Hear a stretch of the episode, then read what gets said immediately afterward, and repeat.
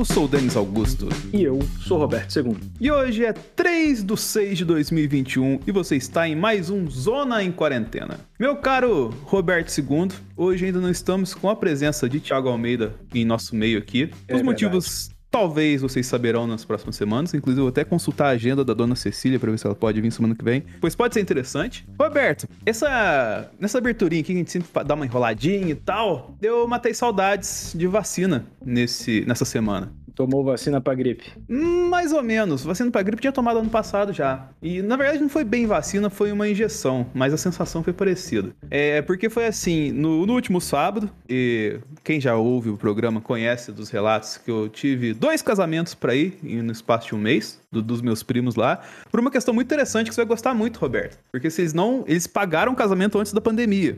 E se eles não casassem até as datas que do último mês, eles simplesmente perderiam dinheiro pra igreja. Ao qual idade média, né? Pois é. Mas aí, tá, depois do. Voltando ao lance, é, no, no caso, no sábado passado, eu estava na casa dos meus pais e lá tem. Sabe aquelas cadeiras que é daquele jeito de escritório? Que parece que foi forjada na Idade Média também? Sim. Eu- então, eu me sentei numa delas assim pra resolver uma coisa rápida, coisa de três minutos, depois de fazer exercício. E quando eu levantei, a minha coluna não veio junto comigo, tá ligado? Deu Sim. aquela travada no ciático, daquele jeito, tá ligado? Tomou aí, aquele relaxante muscular bonito. Ô, nossa, nem te conto, irmão. E aí depois eu tive ainda que fazer uma live, depois ir pro casamento e depois ficar sentado numa espécie de celebração pra poucas pessoas depois do casamento, que eu também não indico e fiquei de máscara o tempo inteiro. Mas isso serviu pra fuder de vez minha coluna. E que desde então ficou em L, totalmente. Toda vez que eu ia levantar, eu não conseguia levantar de verdade. Eu levantava, ficava curvado, porque a minha coluna não voltava, ela só ela voltava gradualmente, entendeu? Tipo, eu tinha que andar uns 100 metros, tá ligado? E aí ela ia voltando no lugar. E aí, cara, qual que foi o lance que eu tive que fazer? Pois não é a primeira vez que acontece isso comigo. Eu tive que ir atrás de duas injeções que eu até sei o nome delas, mas não vou falar aqui pra não se automedicar. Mas por que que eu automediquei dessa vez? Por conta de que eu sei o que que eu tinha que tomar e eu não ia pro hospital que tá enfrentando sérios casos de coronavírus aqui pra pegar um atestado de uma coisa que eu já ia tomar. Então eu peguei vaci- eh, as injeções, procurei uma enfermeira por fora pra tomar essa essas injeções assim e matei um pouco de saudade de, de agulhas e vacina. Eu trouxe essa questão aqui só pra saber, Roberto. É, não precisa ser uma saudade peculiar dessas assim que a gente sempre discute que tipo, ah, a pandemia me privou de fazer tal coisa e tal assim, mas fala uma saudade peculiar que tu tem aí que há muito tempo você não faz, cara. Cara, não usar máscara, né? E você deve saber, o Thiago não tá aqui nessa semana. Cara, puta, quando começa a suar o bigode na máscara, É maluco. terrível, né, mano? Nossa, que sensação horrorosa. E aí você vai falar, aí o bigode bagunça, aí fica entrando na boca, aí você não pode ajeitar, porque não pode tocar na máscara. E essa talvez seja que vai demorar mais pra ir embora. Porque mesmo com vacina não é tipo, ah, vamos sair sem máscara na rua. Tipo, calma aí, rapaziada. Mas, tipo, alguma coisa sem ser ligada à pandemia que simplesmente, tipo, o seu dia a dia acabou distanciando você e você gostava muito de fazer. Tem alguma saudade assim? A gente Ah, falando no dia de finados até. Ou é o Corpus Christi? Nem sei qual é o feriado de hoje. Hoje é Corpus Corpus Christi. É Corpus Christi, é. Mas. é, Nada, é, é só segundo semestre, eu acho. é isso aí, eu confundi. Mas é dessas dessas saudades peculiares, né? Não tem nada, cara? Cara, eu um cara muito de sair, né? Então, as coisas que, que a pandemia privou, a galera foi mais relacionada a sair de casa e tal. Então não. Tá aí, tá aí. A gente, acho que a gente já comentou né, em outros programas, mas por saudade de ir pro estádio, cara. Ver é jogo de foda futebol, mesmo, sabe? E isso também vai demorar, né, cara? Porque que estádio não, não tem. Não existe esse esse negócio de não, vamos fazer. Aqui esse estádio cabe 50 mil, a gente vai colocar só 20 não vai ter aglomeração. Meu amigo, na hora que sai o gol, não tem criança pequena, não tem idoso, não tem cadeirante, todo mundo pula, todo mundo se abraça. É, Aquele, que nem aquele torcedor, né? Eu vi criança de colo correndo.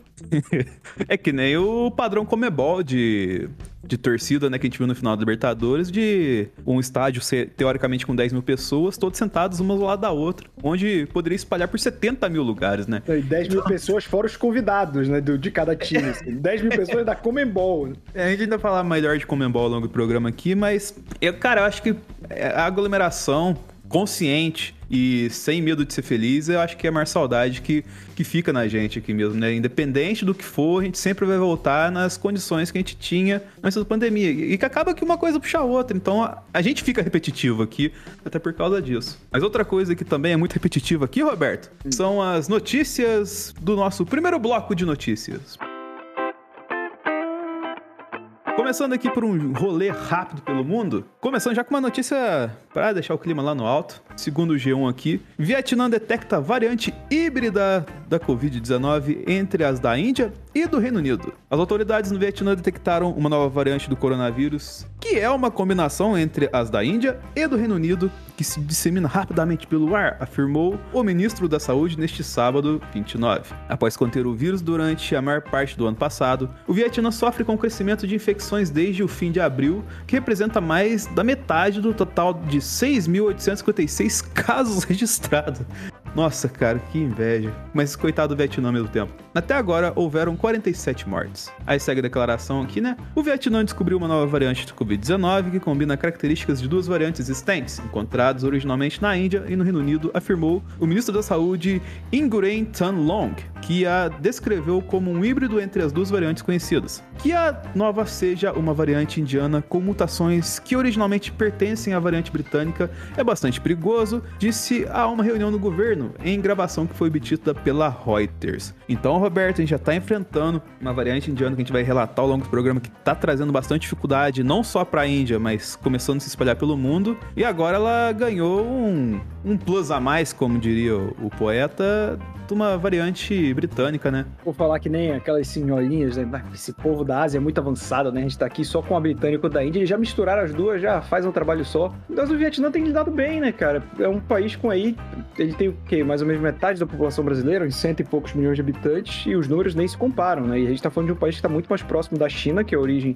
do vírus, até onde a gente sabe, do que o Brasil. Então, se a gente for olhar pelo lado positivo, é bom, entre muitas aspas, que essa variante tenha chegado lá, porque lá você vai ter mais controle, você vai ter mais estudo e talvez até possa entender melhor essas no essa nova variante do que se chegasse primeiro em um país que não tem tanto controle, como o Brasil, por exemplo. Pois é. E também na questão cultural muito importante, né? Quando você tem um país onde a população entende que você tem que ficar em casa, que tem que se manter distanciamento social, se proteger, as coisas tendem a fluir melhor. Então, ainda bem que descobriram lá. Só que a questão que eu penso é assim, se descobriram lá, é porque esse negócio já rodou o mundo tem um certo tempo, cara. Mas falando em rodar o mundo, vamos aqui com esse rolê da Índia aqui. Pois essa variante indiana, segundo o G1, foi detectada em ao menos 53 países e territórios, segundo a OMS. Segundo o relatório publicado na quarta-feira, dia 26, são oito novas áreas em relação ao boletim da semana passada, que é retrasada. A organização também afirmou já ter recebido informações de fontes não oficiais indicando que a variante B.1617 foi encontrada em mais sete países e territórios, incluindo nações que são referências no combate à pandemia, como China e Nova Zelândia, o que eleva o total de áreas afetadas para 60. O documento aponta que a cepa B1.617 é mais contagiosa e diminui a eficácia das vacinas Pfizer, de Oxford e AstraZeneca, mas ainda é investigado se ela está relacionada a quadros mais graves de Covid-19 e se ela aumenta o risco de reinfecção. Mas isso é muito importante, esse gancho da, é, da Pfizer e Oxford aqui, porque ela vai meio que de encontro a outra notícia atualizando sobre as vacinas que veio do UOL, onde afirma que as vacinas da Pfizer e Oxford são sim efetivas contra a variante indiana da Covid-19, segundo estudo realizado pelo governo Reino Unido, que constatou que as duas vacinas continuam sendo efetivas. E isso foi divulgado de acordo com o jornal Financial Times, feito um levantamento pelo NervTag, que é o New and Engineering Respiratory Virus Tilt Adversary Group. Nossa, perfeito no inglês nessa. Foi, foi ótimo esse pronúncio. Nossa, maravilhoso. Que é um comitê científico que aconselha o governo britânico em questões relacionadas a vírus respiratórios. Mostrou que os imunizantes são eficazes contra ambas as cepas após duas doses de vacina, eficácia de 81% contra a indiana e 87% contra a do Reino Unido. É, Roberto, no meio dessa loucura, pelo menos alguma notícia boa, né, cara? De vez em quando tem que ter, né, cara? Que senão a gente fica maluco. Sim, mas ainda assim é muito preocupante essa questão da, dessa variante indiana aí, porque é, não é todo mundo que tá no mesmo ritmo de vacinação, né? Então isso que, que complica a história toda. Falando em complicar, vamos descomplicar mais um pouquinho aqui, pois segundo o Tecmundo, a Coronavac é aprovada pela OMS para uso emergencial. Anunciado na terça-feira, dia 1 aprovação para uso emergencial da Coronavac, a vacina contra a Covid-19 produzida pela farmacêutica Sinovac, é um dos três imunizantes atualmente em uso no Brasil, onde a empresa chinesa tem o Instituto Butantan como parceiro. O anúncio veio após especialistas inspecionarem os locais de produção, além de avaliarem a qualidade, segurança e eficácia. Abre aspas, o mundo precisa desesperadamente de vacinas contra a Covid-19 para lidar com a enorme desigualdade de acesso, comentou a Subdiretoria-Geral da OMS para acesso a produtos de saúde, Mariângela Simão. Na análise foram levados em conta os dados da eficácia da Coronavac, indicam a prevenção de casos sintomáticos de Covid-19 em 51% dos imunizados. O estudo apontou ainda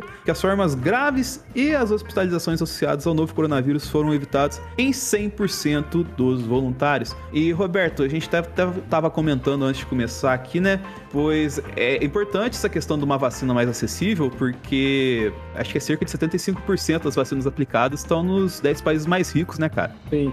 E é aquilo que a gente falou, né, cara? A gente ainda vai falar de questão de doação de vacina e tal, mas é bastante, né? É, porque é muito. Porque você está criando um ambiente assim, e a, aprovação da Coronavac, assim, apesar de não ser assim, uma coisa, assim, novidade e tal, é importante para a questão que pode surgir de, relacionada a passaporte de vacina. Porque tem essa questão, tipo, que até pouco tempo atrás estava se questionando a Coronavac, questionando, que eu digo, a União Europeia, essas coisas assim. E Cara, a nossa quebrada da América Latina aqui vai ser Coronavac na veia, na maioria, cara. Tem quase certeza disso. É, depende, então... né? Tipo, é, aqui, por exemplo, tá chegando. Aqui que eu falo Belém, né? É, tá chegando bem mais AstraZeneca e Pfizer agora do que Coronavac. Eu acho que por conta da, da dificuldade com os insumos, que teve paralisação, eles estão focando mais no Sudeste e as outras eles estão distribuindo, sabe? Então, tipo, eu não sei se, se vai ser da região. Até porque, por exemplo, a Coronavac tem mais estudos do que o, o próprio, a própria vacina russa, por exemplo.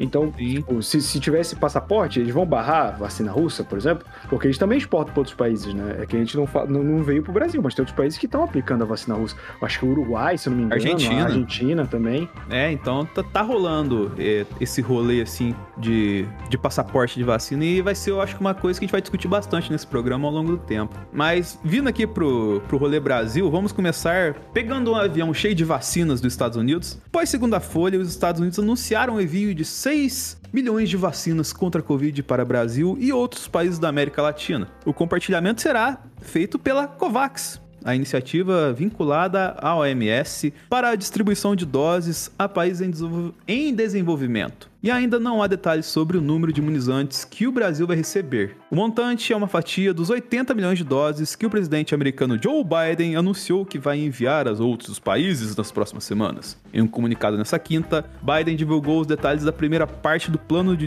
distribuição global dos imunizantes, com envio de 25 milhões de vacinas para o exterior. Destes, cerca de 75%, ou 19 milhões de doses, serão distribuídos via COVAX, de acordo com a participação de cada país no consórcio, enquanto 25% serão distribuídos diretamente pelos Estados Unidos para outros países. Roberto, você não teme que os Estados Unidos venham com uma narrativa daqui a um tempo, tipo, a gente vacinou o mundo inteiro e tal, assim, para jogar na cara do, dos países mais subdesenvolvidos e tal? Cara, eu acho que isso não cai nessa, nessa narrativa porque os outros países começaram a vacinar antes, né? É Sim. que tipo, o, os Estados Unidos teve que esperar o Trump sair, né, começar a vacinar, que se fosse o, o cara lá... Se ele tivesse ganhado a eleição, provavelmente os Estados Unidos já tava que nem o Brasil, né? Então acho que essa narrativa não se sustenta tanto. Sim. E falando em narrativas aqui, né, ligada a Trump e tudo mais, o embaixador da China fez um comentário interessante sobre essa postura do Biden, que ele falou: melhor que nada.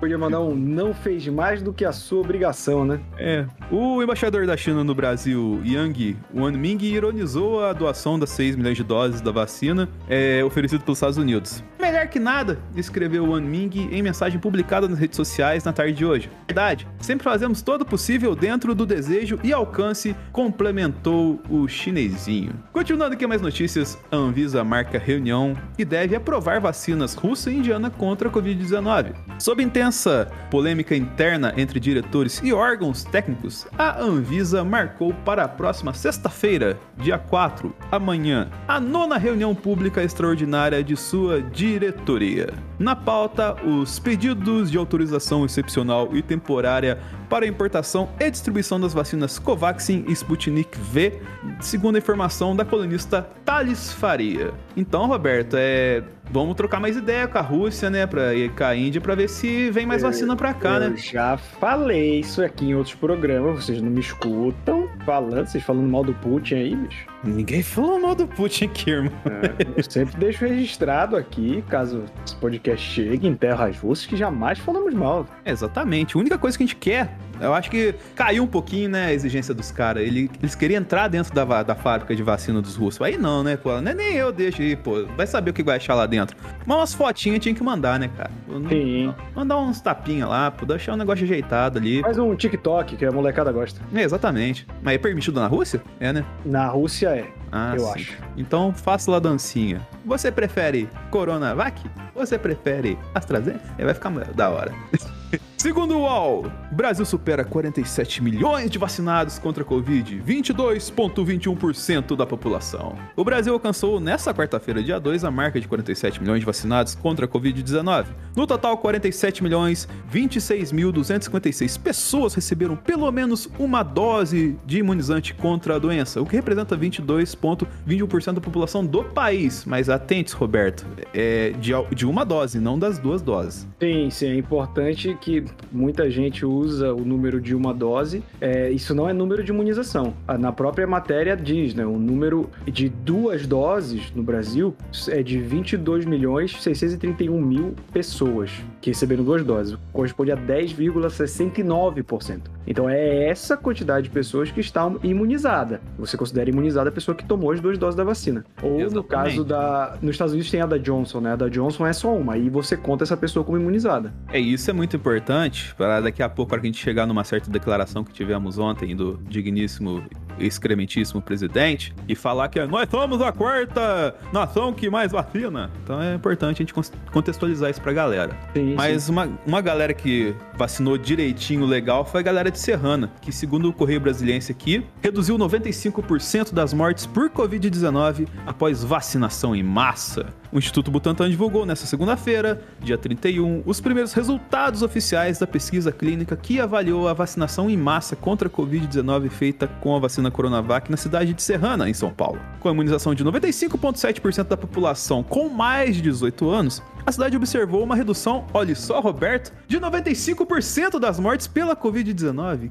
Que maravilha, hein? Quem É. poderia imaginar? É, quem diria, né? Olha aí. Além disso, a vacinação de 27.160 moradores da cidade, que tinha uma população estimada de 45.644 pessoas em 2020, permitiu que fossem reduzidas em 86% as internações pela doença e em 80% os casos sintomáticos. O diretor de pesquisa clínica do Instituto Butantan, Ricardo Palácios celebrou o resultado da pesquisa que comprovou a possibilidade de controlar a pandemia com cerca de 75% da população. Isso foi possível porque a cidade foi dividida em quatro grupos para receber a vacina e antes mesmo do último complementar o esquema vacinal com a segunda dose, já foi possível observar queda de casos, internações e óbitos neste.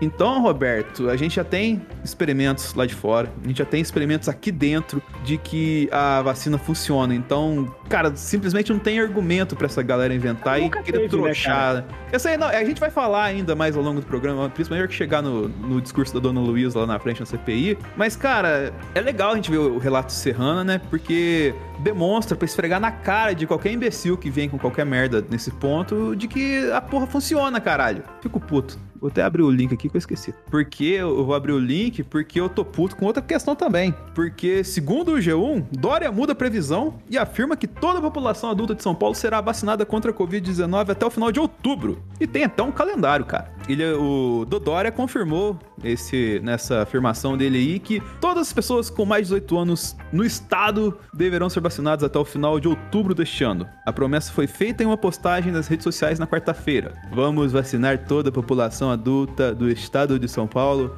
até 31 de outubro deste ano, disse Dória. Em coletiva de imprensa, Dória reforçou a promessa e disse que toda a população adulta do estado será vacinada até 31 de outubro. Aí vai falar a mesma coisa e tem os calendários aqui, ó. De 1 a 20 de julho, 55 a 59 anos. De 2 a 16 de agosto, 50 a 54 anos. 17 a 31 de agosto, 45 a 49 anos. 1 a 10 de setembro, 40 a 44 anos. 11 a 20 de setembro, 35 a 39 anos. Fica atento, Roberto II, 21 a 30 de setembro, 30 a 34 anos. 1 a 10 de outubro, 25 a 29 anos. 11 a 31 de outubro, 18 a 24 anos. Roberto II, quando está marcada a sua viagem de volta para São Paulo? Então, cara, tem que, tem que ver isso porque é, se vai conseguir, né, a, a Coronavac, ela, que é a principal de São Paulo, ela ficou paralisada por conta de insumos, mas se tem uma vacina que ela é capaz de você prever, tipo, ah, a gente vai imunizar, embora o Dória também esteja, esteja falando de uma dose, né? É. Então ele, é... ele tá falando de vacinado e não imunizado, mas, por exemplo, se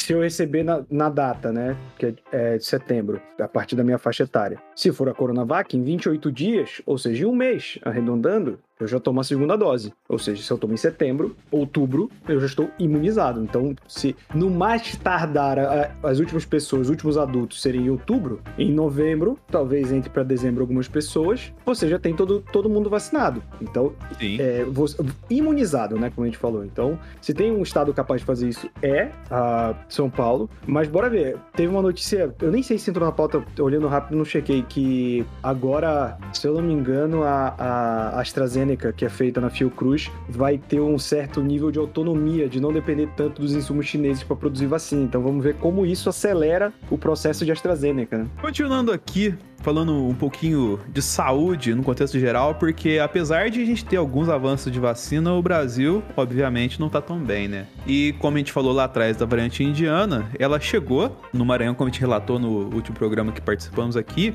e agora o Paraná, segundo o link do UOL, confirma o primeiro caso de variante indiana no estado. A Secretaria de Saúde do Paraná confirmou hoje o primeiro caso de infecção pela variante indiana do novo coronavírus no estado. A paciente é uma idosa de 71 anos com comorbidades que mora em Apucarana, no centro-norte paranaense. Fique esperto, André, não sei se você mora perto aí. De acordo com a secretaria, a mulher apresentou sintomas da Covid-19 no dia 19 de abril, após ter contado com pessoas com a doença e fez exame RTC-PCR para detectar o novo coronavírus no dia 26. Ela chegou a ficar internada em um hospital, mas teve alta logo em seguida.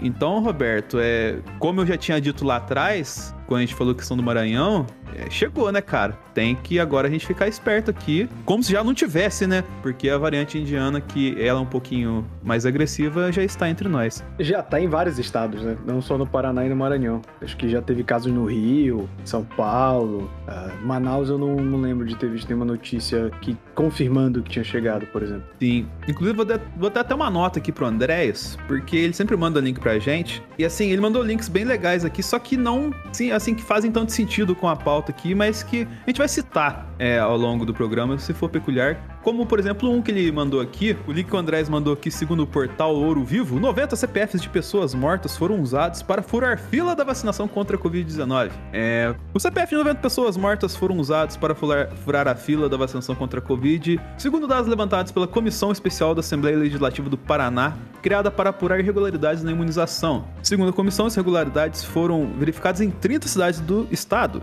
O levantamento inicial, feito pela Controladoria Geral da União, a CGU, repassado pela Alep, constava inicialmente 100 registros de pessoas que tinham sido vacinadas com documentos de pessoas mortas. A apuração da Alep, no entanto, identificou que 10 casos da lista se tratavam de pessoas que tinham direito à vacina e eram homônimas de outras que já morreram. Caraca, 10 pessoas, o mesmo nome, da hora. É, de acordo com o presidente da Comissão Especial, Fernando Francischini, do PSL, os dados apontam que essas pessoas tomaram pelo menos uma das doses da vacina. Então, Roberto, além de todos os problemas, gente tem que lidar com os brasileiros arrombados que usam as identidades falsas para tomar a vacina, né? Mas isso era até certo ponto previsível, né, cara? Então, é, por exemplo, aqui, aqui a gente teve. A gente fechou, em teoria, adultos com comorbidades, né? Pegou até quem tem 18 anos. E teve um dia em que foi pessoas com comorbidades e com deficiências permanentes, né? Então, pessoas em cadeira de roda. E aí teve um equívoco de comunicação que tava falando de pessoas com deficiência visual, incluindo. Não sei, sei, se você já viu, tipo, aquelas pessoas que elas são praticamente cegas, elas usam óculos especial para ver mais tipo, formatos e sombras. Então, essas pessoas foram incluídas. Só que por um erro de interpretação, entenderam que dependendo de, do grau que você tivesse, até de miopia, você podia vacinar. Então, Sim. choveu de tipo galera de 20 e poucos anos, 30 e poucos anos, pegando laudo do grau alto que eles tinham pra vacinar. E até resolverem, tipo, foi, foi um dia com uma galera, assim, que não é comorbidade se vacinando por conta disso, entendeu? É, ainda ajuda que você tem um, um plano de vacinação que não é um plano, né? Que aí se você não tem, tipo, regras estabelecidas, você faz tudo meio que nas coxas, assim, segundo a conveniência. É, e você não tem previsão de verificar vacina, alguma né? coisa, então, né? Você é vai divulgando de acordo com a vacina chegando também, isso confunde muito. Sim, sim. Mas falando em causa aqui, a gente já tá chegando em pontos críticos novamente na questão da pandemia, pois três estados, segundo o UOL, já tem filas por leite de UTI com piora na pandemia mais uma vez. Com o agravamento atual da pandemia, ao menos três estados brasileiros e o Distrito Federal enfrentam escassez de leitos de UTI e filas crescentes por essas vagas em hospitais. São eles: Ceará, Goiás, Minas Gerais, Mato Grosso do Sul, Paraná, Pernambuco, Rio de Janeiro, Rio Grande do Norte, Rio Grande do Sul, Santa Catarina, Sergipe e Tocantins. São Paulo tem filas por UTI em alguns municípios, mas o governo de João Dória diz não saber precisar o tamanho da fila estadual porque o sistema é descentralizado. Olha só, que, que isso, hein, João Dória? Piauí e Maranhão não responderam aos pedidos de informação. Ou seja, Roberto, na história do abre e fecha, abre e fecha, essa galera dos três estados aqui, e também indico pro Maranhão e pro Piauí, é bom já ir fechando, né, cara? Seria o ideal, né? Pois é. Mas ainda sobre questões ligadas à Covid, assim, pra gente identificar, o UOL também nos mostrou aqui um artigo dentro da seção Viva Bem que lesões na pele podem ser indicativo de Covid-19. Lesões na pele como púrpura, necrose e lesões vasculares podem ser indicativo de Covid-19, é o que aponta a revisão sistemática de estudos científicos pela feita pela Sociedade Brasileira de Dermatologia, o SBD de dado, não o B de brasileiros arrombados. O estudo mostra que a, o estudo mostra que manifestações cutâneas podem ser tanto indicativas como consequências da doença. Algumas são como se fossem manifestações do vírus, com os outros sintomas gerais, como febre, por exemplo, e outras, principalmente as mais tardias, são consequência. São problemas de vascularização, da coagulação Olha aí. E acabam acarretando sequelas na pele, disse a Agência Brasil, a assessora do Departamento de Medicina Interna da SBD, Camila Sec, responsável pela pesquisa. Segundo os estudos, esses sintomas aparecem em 6 a 10% dos casos, de acordo com o documento. As lesões de pele podem surgir em até 4 semanas após o início dos sintomas gerais da doença, mas principalmente nos primeiros 15 dias. Mas no geral, Roberto, é, é meio que faz sentido com a questão da coagulação do sangue, né? Que a gente já fala que, tipo, ah, mas a vacina vai coagular. Cara, o coronavírus coagula muito mais do que o risco que você tem de coagular ao tomar uma vacina, né, cara? Então é mais indicativo aí pra galera galera ficar esperta, né? Então, aquilo que a gente falou um ano atrás, né? A gente ainda vai descobrir coisas e, e sequelas e efeitos com o passar do tempo. A parada tá acontecendo e evoluindo enquanto a gente tá falando. Não acabou, né? Não foi tipo, acabou, e aí um ano depois a gente tá analisando o que houve com todo mundo e fazer. Tipo, está acontecendo e a gente tá descobrindo as coisas enquanto elas acontecem. Verdade, cara. E falando em descobrir enquanto acontece, chegamos à área de política que a galera agora tá gostando pra caramba, porque a gente só descasca o óbvio aqui. E segundo o link do B9, o YouTube remove vídeos de Jair Bolsonaro e outros políticos com conteúdo sobre cloroquina. Segundo sua política de mandamento para conteúdos com desinformação sobre a Covid-19, o YouTube deletou da plataforma 11 vídeos do excrementíssimo presidente sem máscara e sem partido Jair Bolsonaro, o genocida, sendo 10 deles falando de menções objetivas à cloroquina. Apesar dos conteúdos excluídos nesta quinta-feira, 27 do 5, o canal do presidente continua no ar. Segundo o levantamento da empresa Novelo Data, vídeos de outros políticos abordando o mesmo tema também foram excluídos da rede social incluindo do deputado federal Daniel Silveira, olha ele aí, outro do também deputado federal e filho do presidente Eduardo Bolsonaro e outro do ex-senador do Espírito Santo, Magno Malta.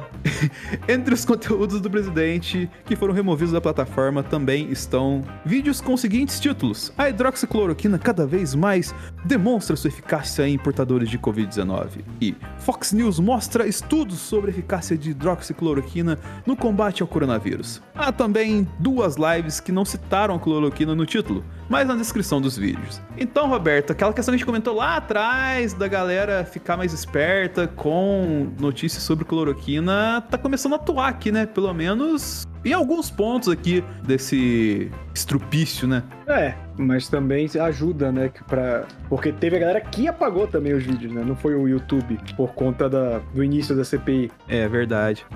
E, cara, falando em estrupício, aqui, eu vou ler. Essa notícia é um tanto quanto antiga, mas ela faz sentido com o que a gente relatou da variante indiana lá atrás no último programa que a gente gravou. E eu vou ler brevemente aqui, pois ela é só uma continuidade do que a gente vai falar depois. Pois, segundo o Diário do Nordeste, e você também já deve saber se acompanha as notícias, Bolsonaro é foi autuado por não usar máscara e gerar aglomeração no Maranhão, dias depois daquele anúncio da variante indiana chegar lá. O, governo, o governador Flávio Dino do PCdoB do Maranhão autuou nessa sexta-feira, 21, o presidente Jair Messias Bolsonaro, genocida sem partido sem máscara, por aglomeração com mais de 100 pessoas sem controle sanitário em meio à pandemia da Covid-19 e por não usar máscara em evento no município de Açailândia, a 560 quilômetros de São Luís do Maranhão. Roberto, eu li essa notícia porque ela foi, fez parte de todo um evento que ele fez na semana retrasada, onde no sábado, se eu não me engano, ele saiu de moto com a galera lá, chamou o Pazuello no, na carreata, lá no palco, fazendo declaração, no meio da investigação do cara na CPI da Covid. E aí a galera ficou querendo falar, pô, não vai punir o Pazuello de estar se manifestando politicamente, o exército não vai fazer nada? E segundo aqui a gaúcha, Pazuello não será punido pelo exército por participação em ato com Bolsonaro no Rio. Pois o, pois segundo a nota divulgada pelo Centro de Comunicação Social do Exército, o comandante Paulo Sérgio Nogueira acolheu os argumentos apresentados por escrito e sustentados oralmente pelo ex-ministro da Saúde e não restou caracterizada a prática de transgressão disciplinar. Assim foi arquivado o procedimento administrativo que havia sido instaurado. E tem a íntegra aqui da parada e tal assim, mas como desgraça pouca é bobagem, já vou passar a palavra para você no meio desse rolê todo, Roberto. O grande Eduardo Pazuello, ele não foi punido, mas sim até nomeado para um cargo novo dentro do governo Bolsonaro. Que maravilha, hein? O Diário Oficial da União publicou nesta terça-feira, dia 1 em edição extra, a nomeação do ex-ministro da Saúde Eduardo Pazuello como secretário de Estudos Estratégicos da Secretaria Especial de Assuntos Estratégicos da Presidência da República Estratégicos, Estratégicos, Estratégicos. a volta de Pazuello ao governo ocorre dois meses e meio após sua demissão do cargo de ministro da Saúde, e na sequência, Pazuello, que é general da ativa, voltou ao exército. A nomeação também ocorre após a abertura de uma apuração pelo Exército da participação de Pazuello em ato político de apoio ao presidente Jair Bolsonaro, que é vedado por regulamento militar. Ou seja, Roberto, tipo, o cara fez lá um, um rolê, não foi punido e ainda ganhou uma promoção. Que beleza, né? É o famoso cair para cima, isso aí. Ele voou para cima, né? É, mas é normal. É, verdade, né? Felizmente. Felizmente fez, fez que nem o. Eu não, eu não sou naruteiro, mas né, que, qual que é o cara do Naruto lá que enfia dois dedos no meio do rabo e o cara sai voando mesmo? Eu só lembro que é o Mil Anos de Dor, o nome do golpe. É isso aí. Então ele sofreu mil anos de glória aí e foi pro espaço aí. E tomara que ele fique lá e desapareça. Não, não, ele tem que pagar pelos crimes que ele cometeu na pandemia aqui. Não só ele, mas a gente vai falar isso melhor daqui a pouco. E, logicamente, depois dessa semana que de mais um escárnio com a população brasileira, o pessoal ficou grilado com o Bolsonaro. E no último sábado aqui tivemos protestos sobre o governo e gestão da pandemia. É, eu não vou ler a notícia que é da, da Deutsche Welle aqui, que tem vários relatos aqui ao longo do Brasil e tudo mais. É, a gente teve protestos, Roberto, mas a gente também teve alguns momentos de, de agressão às pessoas que a gente não vê tanto nos outros protestos que a galera do lado verde e amarelo faz, né, cara? Então, assim, é, essa atuação da, dos protestos, assim, o que, que você achou? Você achou que teve um preciosismo a mais da, da polícia? Você achou? É, eu que não, que você achou, cara? vi em, na verdade o, o, que eu vi foi em, em, Pernambuco, né, que teve de maneira mais assuntosa assim o, o, o embate, né, com a polícia. Em outros estados eu não cheguei a acompanhar tanto, assim, mas é, como nem tu falou, né? Tipo, é uma diferença a polícia ali acompanhando e quando é o, os, os patetinhas de verde e amarelo, aí tira foto, tira selfie, né? Não tem, não tem cachorro, não tem mangueirada, é só felicidade. Sim. E aí, como reação a esses protestos, assim, a tudo que tá desdobrando com ele, né? Na noite de ontem, o senhor Jair Messias Bolsonaro deu uma declaração em cadeia nacional e foi recebido por panelas e mais panelas a cada fala que ele tinha ali. Segundo o link aqui do Rede Brasil atual, para tentar reverter o derretimento da sua popularidade e os efeitos políticos da CPI da Covid, em pronunciamento em cadeia nacional de rádio e televisão na noite desta segunda-feira, o presidente Bolsonaro falou de vacinas, pandemia, economia e manteve o discurso negacionista contra o isolamento social. Cito profundamente cada vida perdida em nosso país, começou. Hoje alcançamos a marca de 100 milhões de doses vacinadas distribuídas a estados e municípios, afirmou o presidente Bolsonaro enquanto um panelaço histórico tomava várias cidades do país. É Cara, nesse relato que tem várias questões, até a gente falou essa questão de 100 milhões de doses na notícia anterior ali, que, tipo, não é que 100 milhões de brasileiros estão imunizados, seria maravilhoso, que seria ele quase metade da população, né, Roberto? Que é, tipo assim, 100 milhões de doses, assim, então você tem só 10% ali, considerando primeira e segunda dose e tal. Mas sobre esse depoimento, essa declaração do Bolsonaro em rede nacional aí,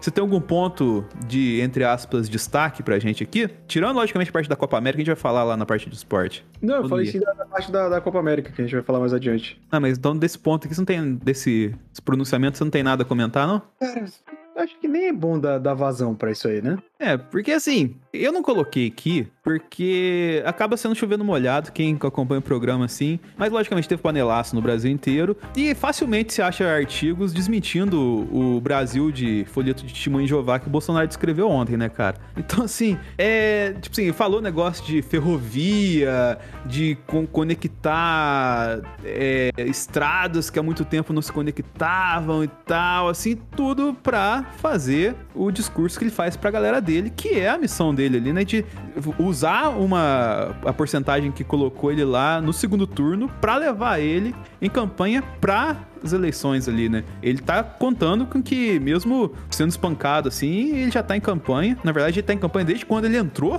pra, pra É a única reeleito. coisa que ele fez, né? É a única coisa que ele fez bem a campanha, né? E então, assim, é, o discurso, cara, fica muito nessa questão de falar com o público dele, tá ligado? Então, nem entra muito a gente falar no mérito aqui, a não ser destacar as paneladas que tem que dar no meio da testa desse filho da puta. Hum.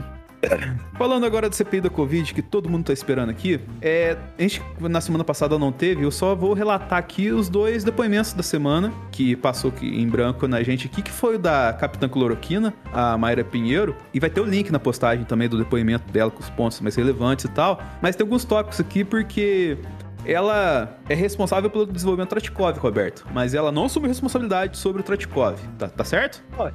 Beleza. Cara, eu... Não, eu tô, eu tô olhando os pontos aqui. É.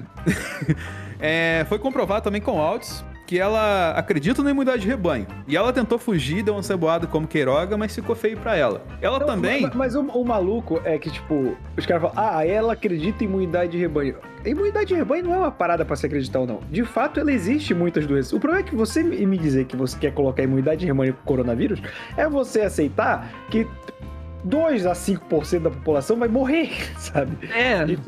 E vai, e vai ter até a hora que a gente chegar na parte lá do New York Times e tal, que tem, é, eu corroboro um pouco com isso. E também, mas eu tenho, assim, um pouco de preocupação com a dona Mayra, porque ela viu pintos na Fiocruz, tá ligado? E ela viu também elementos comunistas, como fotos do Lula, da Marielle, carpetes personalizados e tudo mais. Só que o que, que, era o pinto que a dona Mayra viu lá na Fiocruz, Roberto? Era uma logo, né, do, da Fiocruz, né? Uma, era a logo de uma vacina, né, cara? É, cara.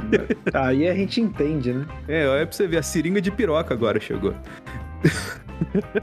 Mas é, ela não é de todo mal, não, tá, Roberto? É porque ela negou que a melhor vacina é o vírus. E ela negou essa declaração que foi dada pelo Bolsonaro. Então, assim, é, ela, ela contradisse ali, ela foi fisgada no, no gambito da rainha do Omar Aziz ali, do Omar Aziz não, do Randolph Rodrigues, e porque ela tava um pouco ensaboada ali. Mas outra pessoa que tava um pouco ensaboada, a gente vai até colocar o áudio aí, que foi até recorrente isso, e foi, na verdade foi a motivação de eu ter feito esse breve resumo aqui, mal percamente, do depoimento dela, foi o seu Luiz Carlos Renzi, que citou a dona Marcela Pereira, de um estudo muito importante que vocês vão ouvir no áudio agora. Muitos colegas, senador, Omar Aziz, comentaram aqui sobre trabalhos. Chama a atenção de Vossa Excelência, senador Renan Calheiros.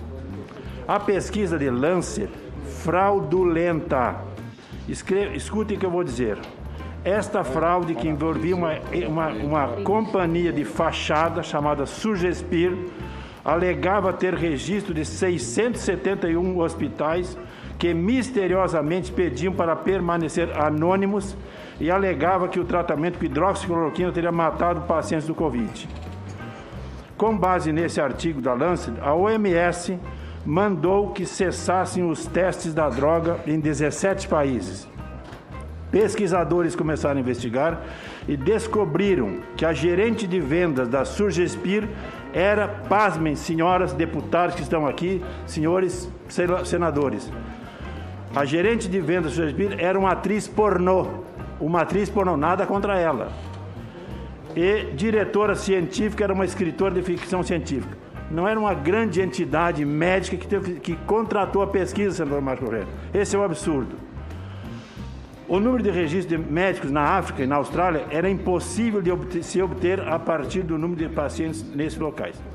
150 cientistas, 150 cientistas, liderados por James, pelo britânico James Watson, fizeram essa denúncia. Está aqui, senhoras e senhores senadores, a retratação da revista Lancet uma das revistas, a maior revista de repercussão internacional no ramo da medicina. Mas, Roberto, eu pergunto para você, quem é Dona Marcela Pereira? Uh, você também quem? não sabe, né? Você eu... tá com vergonha de falar? Eu não lembro. Dona Marcela Pereira é minha califa. Ah, é verdade, é verdade. Ele caiu no, no gemidão do Zap ali. Não, do... não, não, e essa é só a primeira. Ele, tipo, foi é. ontem, ele citou ontem, ele citou três vezes, cara. Novamente. E aí, a minha califa não aguentou e segundo o que eu tenho mais de amigos, ela deu algumas declarações sobre esse rolê. Ela mandou nos tweets lá, tipo assim: Eu não sei quem precisa ouvir isso, na verdade. E colocou entre parênteses o Brasil. Mas eu não sou uma médica. então, não ouçam conselhos médicos de memes falsos de mim do que você encontrou no WhatsApp. Tchau. E ela deu outras declarações, tipo, eu tenho que fazer um pit stop em Porto Rico para ter certeza que o Bad Bunny está bem. E aí eu posso ir curar Covid no México, já fazendo piada com essa própria parada e tal, assim. E, cara, ela tirou onda pra caramba da, da galera e tal. Mas é só mais um relato, né, dessa, dessa galera que tá na comissão ali, né, Roberto? Pessoal totalmente gabaritado, especializado para falar o que eles estão falando ali, né? Não, ali só é a nata, né, cara? Pelo amor de Deus. Mas também, na semana semana passada, tivemos o depoimento de Dimas Covas, que é o diretor do Instituto Butantan, que eu também vou colocar o link para vocês verem aí. E aí tem, tivemos alguns pontos assim um pouco mais relevantes que a gente pode discutir aqui, porque é, ele revelou que vacinas foram negadas em julho, em agosto e em outubro, que faz é, totalmente sentido com aquela declaração do Mano e outro obedece do Pazuello em relação ao Jair Bolsonaro. Além de acordos que por conta dessas negativas do governo que foram feitas, não aconteceram e atrapalharam a produção de doses. E que se não tivessem esse tanto de negações assim, tanto da Coronavac quanto da Pfizer, o Brasil poderia estar com 130 milhões de doses no jeito e que foram negadas. Se você somar esse, esse, esse, todas essas rejeições do governo e tal assim. 130 milhões de doses, cara. Vamos colocar, você vacinaria um quarto da população. Você, no mínimo, estaria com o dobro de vacinados e totalmente imunizados que a gente tá agora, né? Que a gente tá com volta de 10%, você estaria ali com uns 22, 24 ali e tal, assim. Acho que seria uma quantia boa, garantido de vacinado, assim. No mínimo, a gente tá 50% pior do cenário. Mas outro ponto também que ele falou aqui é que em dezembro já tinha cerca de 5 milhões de doses prontas, enquanto no mundo inteiro já tinha aplicado 4,5 milhões de doses. E o Brasil, tendo todas as doses aqui, não foi o primeiro país a se vacinar. É foda, né, cara? Não, tem uma matéria, cara. Eu não lembro agora. Você lembra aquela, o Sabotador, que era um. um te... acho que era da Piauí, que era um texto longo, desde o primeiro momento. Nossa, excelente texto, cara. Você eu acho. É muito bom. E, e que ele mostra que o lance com a vacina não foi já ter pronto. O lance com a vacina foi. Ele sabia a todo momento que, que se a corona Coronavac fosse a primeira vacina aplicada, quem ia sair na foto era o Dória. O lance dele era ele tinha que sair na foto. Então ele foi sabotando a Coronavac até a Fiocruz avançar mais, porque ele queria ser o cara com a foto. E ele não conseguiu, né? Que a primeira, a primeira vacina aplicada no Brasil foi Coronavac. Mas é, ele foi sabotando até no no dia, né? Sim, tem, tem áudio vazado, tem tudo, né? Que a galera. Os caras são burros e ficam se comunicando por WhatsApp. Aí dá nisso, né? Sim. E cara, é, isso tudo corrobora com um artigo que saiu no New York Times e que gerou uma repercussão no último fim de semana, pois até segundo aqui o, o, no, a notícia da Carta Capital, Bolsonaro planejou 1,4 milhão de mortes por Covid, diz artigo no New York Times. Em artigo publicado pelo jornal norte-americano New York Times, jornal, a jornalista Vanessa Bárbara afirma que o presidente Jair Bolsonaro planejava que houvesse ao menos 1,4 milhão de mortes no Brasil pela Covid-19, a fim de atingir a chamada imunidade de rebanho. É, antes de ler a notícia aqui, de complementar, é só pelo fato do artigo ser da New York Times, mas ser escrito por um brasileiro, eu já vi muita gente descreditando o artigo porque foi escrito por um brasileiro. Então, aquele negócio complexo de vira-lata que você sempre fala, Roberto, é, tá mais presente do que nunca na galera, né? Segundo é, isso, isso, pode, pode né? falar. Não, você tu concorda. Segundo o artigo, o presidente parecia fazer de tudo para facilitar a disseminação do vírus. Ele passou o último ano falando e agindo contra todas as medidas cientificamente comprovadas para conter a propagação do vírus. Bolsonaro aparentemente pretendia levar o país à imunidade coletiva por infecção natural, quaisquer que fossem as consequências. Isso significa assumindo uma taxa de mortalidade de cerca de 1% e considerando 70% de infecção como um limite provisório para a imunidade de rebanho que ele planejou pelo menos 1,4 milhão de mortes no Brasil, afirma a jornalista. O texto, publicado pelo principal jornal dos Estados Unidos, também critica a insistência de Bolsonaro em defender medicamentos ineficazes contra o novo coronavírus. Bárbara ressalta que, na CPI da Covid, dois depoentes confirmaram, com pesar, que tinham visto um rascunho de um decreto presidencial que estipulava que a bula do medicamento hidroxicloroquina deveria ser alterada para incluir seu uso contra a Covid-19. Ou seja, esse artigo aqui só serviu para o mundo inteiro ter ainda mais ideia do que a gente está sabendo há mais de um ano aqui, né, Roberto? É, é que a gente tem acesso exclusivo, né? É, exatamente. O streaming, o streaming da desgraça. É, Covid Plus, né? É. Mas essa questão, ela ressaltou também uma outra parada que está sendo comentada na, na CPI da pandemia e que a gente teve um desdobramento interessante ontem. Pois aqui, segundo a Folha, ex-assessor de Bolsonaro e médico detalham em lives gabinete paralelo na gestão da pandemia. Arthur Weintraub, que nossa, nome peculiar, né? Voltando aí no, no noticiário. Apontado como o idealizador dessa estrutura, estimou em 300 o número de integrantes do grupo. Apontado como idealizador do chamado gabinete paralelo que assessora o governo federal no combate à pandemia da Covid-19, o ex-assessor da presidência Arthur Weintraub estimou em cerca de 300 o número de pessoas aconselhando Jair Bolsonaro quanto ao uso da hidroxicloroquina. Detalhes de concepção e funcionamento dessa estrutura. A margem do Ministério da Saúde são descritos em duas lives realizadas realizadas entre Weintraub e o anestesista Luciano Dias Azevedo, um dos médicos mais influentes entre defensores do chamado tratamento precoce contra a Covid. As conversas foram promovidas pelo canal de Weintraub no YouTube e tiveram audiência baixa, inferior a 5 mil visualizações cada até quarta-feira, dia 2. A existência de um gabinete paralelo que aconselharia Bolsonaro sobre o uso de drogas ineficazes contra a Covid-19, como hidroxicloroquina, azidromicina e ivermectina, é uma das principais linhas de investigação da Covid da CPI do Senado. E Roberto, eu trouxe a notícia aqui porque acho que foi um artigo do Medium que na última semana meio que expôs essa, essa galera assim do Arthur Weintraub. E cara, eles são tão geniais que eles fazem uma live corroborando, tipo assim, o assunto tá sendo falado. Eles vêm e falam do assunto mais uma vez. Maravilhoso, né, cara? São, são os trapalhões da parada, né, bicho? Não, mano, e assim. É que a gente sempre fala aqui, né? Chovendo molhado, a gente tá ligado essas paradas tudo, cara. Então, é pelo menos de alguma coisa tá servindo. Porque é, parece engraçado isso. A gente conversando aqui, a gente conversa no chat e tal, a galera que ouve a gente. Mas essas informações que a gente tá falando que tá sendo relatado pela CPI da Covid, não chega para tanta galera, né, cara? Por causa das bolhas e tal. E uh, o impacto que, que o noticiário tem ainda, apesar de não fazer tanto sentido assim, é, é grande, né, cara? Tipo, é, a, gente, a, a gente fica meio que fechado na nossa bolha e não vê que os outros também se fecham nas bolhas deles e não chegam essas notícias pra galera. Tipo, é gente que não é, na, é necessariamente negacionista, acaba sendo. É, ficando no meio de, de, um turbilhão de informação assim, e a informação que precisa chegar sobre a verdade dos fatos nessa questão da pandemia não chega, né? Então, nesse ponto, acho que é bem positivo, né, Roberto? é, A CPI da Covid. Ó, tem, tem seu mérito, né, cara? A questão é aonde isso vai chegar. Que se for, tipo, só reunir toda a informação e no fim não aconteceu nada, aí complica, né? Sim, sim. E, aí, chegando essa semana, finalmente, na CPI da Covid, a gente tem os principais pontos do depoimento de Nizi Yamaguchi. Segundo a Deutsche Welle, a CPI da pandemia, a médica volta a defender o tratamento precoce, sem comprovação científica, e disse que fazia consultoria eventual a Bolsonaro. O relato fala que ao longo do depoimento, além dessas questões dela ser uma...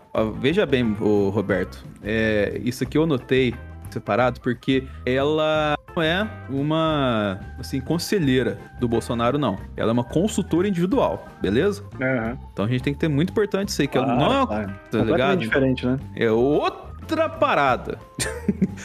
ela, como conselheira individual do Bolsonaro, opa, eu misturei os termos. Consultora individual do Bolsonaro, olha, não, não vou me enganar aqui. Ela falou ao longo do depoimento várias vezes que o tratamento salvaria vidas e reduziria a necessidade de internação, tratamento precoce, né? Sem apresentar estudos publicados em revistas científicas que comprovassem a afirmação.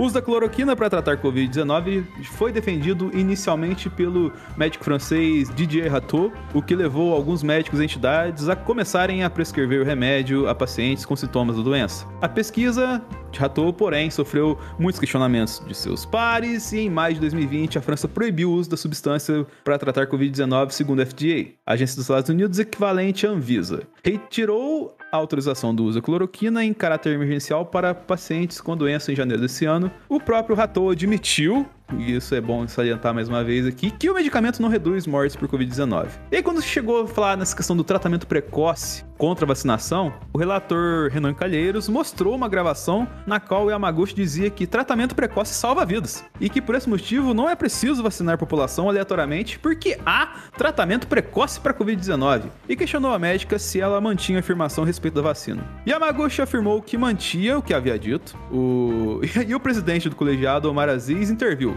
Com essa voz calma, ele é convincente. Quem fala abaixo de uma forma bem calma, passa mais credibilidade. Na realidade, para quem está nos vendo, peço que desconsidere o que ela fala sobre a vacina. Ela não está certa. Eu não sou médico, mas desde sempre a gente sabe que a vacina sempre preveniu. Em outro momento, Yamaguchi afirmou que o atraso no início do tratamento precoce seria um dos motivos no alto número de mortos com a doença no país. Puta que pariu.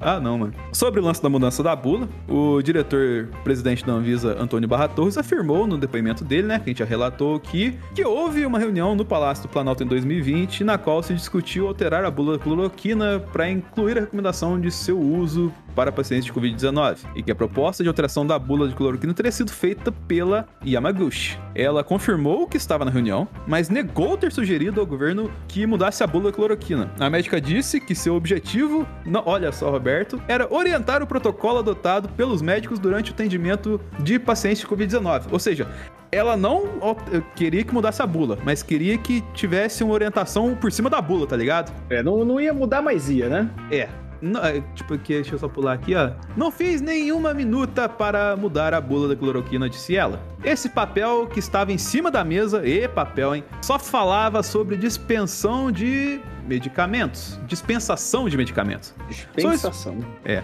Sou especialista em regulação. Isso jamais aconteceria, afirmou o presidente da CPI, Omar Aziz. Afirmou que poderia marcar uma acareação entre ela e Barra Torres. Essa parte rachou o bico na que ele falou isso e que ela ficou com o Yamaguchi na mão. A questão da chamada oral, que eles dizem aqui, que em um dos questionamentos da Yamaguchi, o senador Otto Alencar, que é médico de formação, fez diversas perguntas sobre doenças virais à médica para averiguar o seu conhecimento. E nesse momento, vou pedir para o nosso querido JP colocar o áudio, que é um áudio até certo, certo ponto longo, mas que ajuda a ilustrar muito melhor do que a gente ia falar do que eu ler aqui tudo que rolou, né, Roberto? Bem melhor. Bom, primeiro a senhora vai me responder agora o que é um protozoário e um vírus, por favor. Exatamente. É, nós temos aqui é, uma. Sim, a senhora defina do ponto de vista orgânico da, do, do, do, do, que é um protozoário e um vírus. Por favor. A senhora é médica formada, você elogiou tanto o, o currículo da senhora. Me diga, por favor, o que é um protozoário e o que é um vírus, diferença entre um e outro. Só Os isso. protozoários são organismos celulares e os vírus são organismos que têm um conteúdo de DNA ou RNA. No caso do Covid, Não, senhora, nós não, temos senhora, não, senhora. peraí. é um caso. Não, senhora, não, senhora, tenha paciência. Sim, não, é assim, tem não é bem assim, não é bem assim, não. Não é assim, não. O que eu quero dizer para o senhor. não é bem assim, não. Não é bem assim, não. A senhora não é infectologista, é- é- é, se transformou de uma hora para outra, como muitos no Brasil se transformaram em infectologista, e não é assim. Os protozoários são organismos mono ou unicelulares. E, as- e os vírus são organismos que têm uma proteção proteica, capsídeo e internamente o ácido nucleico completamente diferente do que a senhora falou aí. A senhora não soube explicar o que é o vírus. Vírus não são nem considerados seres vivos. Portanto, uma medicação para protozoário não- nunca cabe, sempre nunca cabe para vírus. Por exemplo, doutora, quando surgiu o H1N1, a, a, a gripe H1N1, a ciência foi atrás de um medicamento antiprotozoário ou antiviral? Me diga, responda. Não, foi um antiviral? Antiviral. Pois bem, não foi antiprotozoário. A ciência agora está buscando para o coronavírus. Aliás, a senhora sabe a que família, a que grupo pertence o Covid-19? É um coronavírus. Hein? Ele é um coronavírus. Mas a que grupo? Ele pertence a. A senhora não sabe, infelizmente. A senhora, a senhora não sabe nada de infectologia. Nem estudou, doutora. A senhora foi aleatória mesmo, superficial. O Covid-19 é da família dos beta-coronavírus. Sim, é o A, coronavírus. prim- a senhora não disse. A primeira manifestação, doutora, me perdoe, eu não queria nem constranger a senhora, porque eu vi logo do começo que a senhora sabia oncologia e imunologia, mas não tinha nada de conhecimento de infectologia. Já vi logo do começo. Eu não queria nem falar isso. Estava na dúvida se eu vinha questionar ou não, para não deixar a senhora, como se diz na gíria, em saia justa. Eu gostaria A senhora sabe quando foi que aconteceu a primeira manifestação do coronavírus no mundo? O primeiro, primeiro caso no mundo. A senhora sabe a data? Sei, E que, que- que tipo de coronavírus foi? exatamente. Diga o número, diga, diga, diga o ano. Pode pegar os livros aí, porque a senhora não tem na cabeça, não, não- certamente não leu, não estudou. E, doutora, de médico audiovisual, esse plenário está cansado. De alguém que ouviu e viu e não leu, e não se aprofundou, e não tem estudado. Eu falo com a senhora porque eu tenho, desde que começou essa doença, lido tudo sobre essa matéria. Tudo. E não preciso pegar e olhar aqui o que eu estou lendo, o que eu estou vendo, não. Não preciso ler para ver, não. A senhora nem sabe quando começou a primeira manifestação do coronavírus no mundo e como foi essa manifestação. Então a senhora não podia de jeito nenhum estar debatendo um assunto que não era do seu domínio. Isso não é honesto, doutor. A medicina, a ciência que é honestidade, que é verdade, integralidade, capacidade intelectual, científica, para dissertar a respeito de uma doença tão grave como essa, que muitos médicos e infectologistas ainda não dominam. Sobre o gabinete paralelo aqui, fechando, um dos motivos de Yamaguchi ter sido convidada para falar no CPI era averiguar sua participação nesse gabinete maldito. É... Yamaguchi disse que se encontrou com Bolsonaro em abril de 2020, no início da pandemia, para conversar sobre o tratamento com cloroquina para tratar doentes com Covid-19. A médica disse que se comprometeu com o presidente a entrar em contato com o Conselho Federal de Medicina para validar a prescrição do medicamento para pacientes, para pacientes com doença. Ela negou ter feito parte de um gabinete paralelo, disse que fazia uma consultoria eventual, olha só, ao governo. A médica afirmou também que as reuniões que manteve com integrantes de gestão federal não eram precedidas de convites formais, mas via mensagens de celular. Após falar sobre seus contatos com o governo, o senador Alessandro Vieira do Cidadania pediu que Yamaguchi fosse reconvocado à CPI, mas na condição de testemunha, como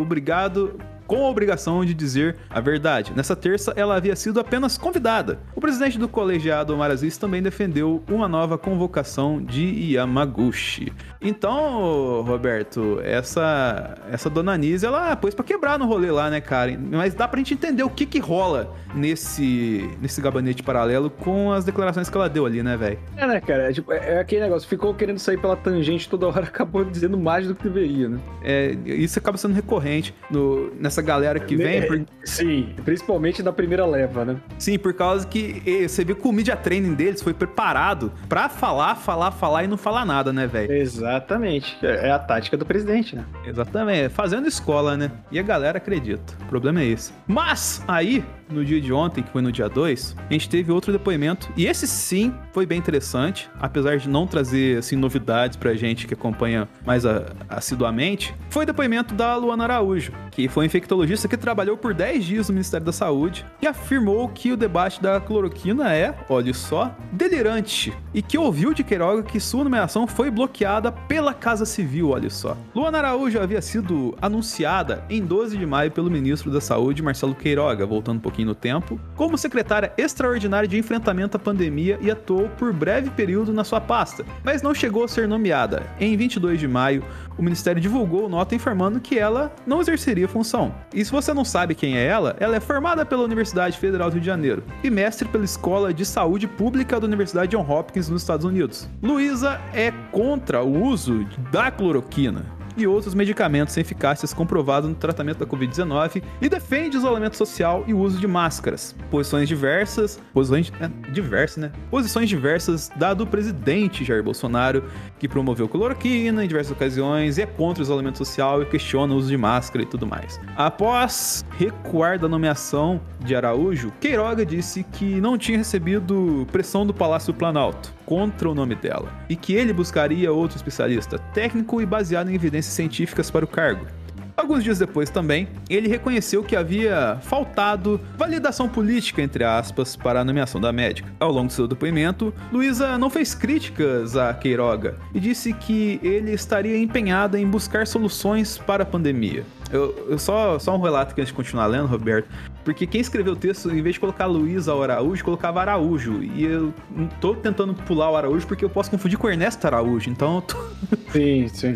é bom ficar bem claro pra galera aí. Sobre o lance da passagem relâmpago do governo da Luísa, ela afirmou que antes de assumir o cargo, pediu a Queiroga autonomia para assumir a secretaria e avisou que basearia suas decisões na ciência e que não foi informada por qual motivo o governo decidiu não nomeá-la. E diz aqui: pleitei autonomia, não subordinação ou anarquia. Mas para atingir objetivos precisaria ter a autonomia necessária para agir. Explicitei, explicitei a ele: aceitaria o convite para essa posição se fossem garantidas a autonomia necessária e sempre sem fossem respeitadas a cientificidade e tecnalidade, afirmou ela. Araújo disse que ouviu Queiroga, apenas que seu nome não passaria pela análise da Casa Civil. Ele, Queiroga, me disse isso, que lamentava, mas que o meu nome não ia passar pela Casa Civil. Me chamou ao final e disse que lamentava mais que minha nomeação não sairia e que meu nome não teria sido aprovado. Ela afirmou aos senadores que nesses 10 dias na pasta trabalhou normalmente e não recebeu nenhum centavo por esse período. E Roberto,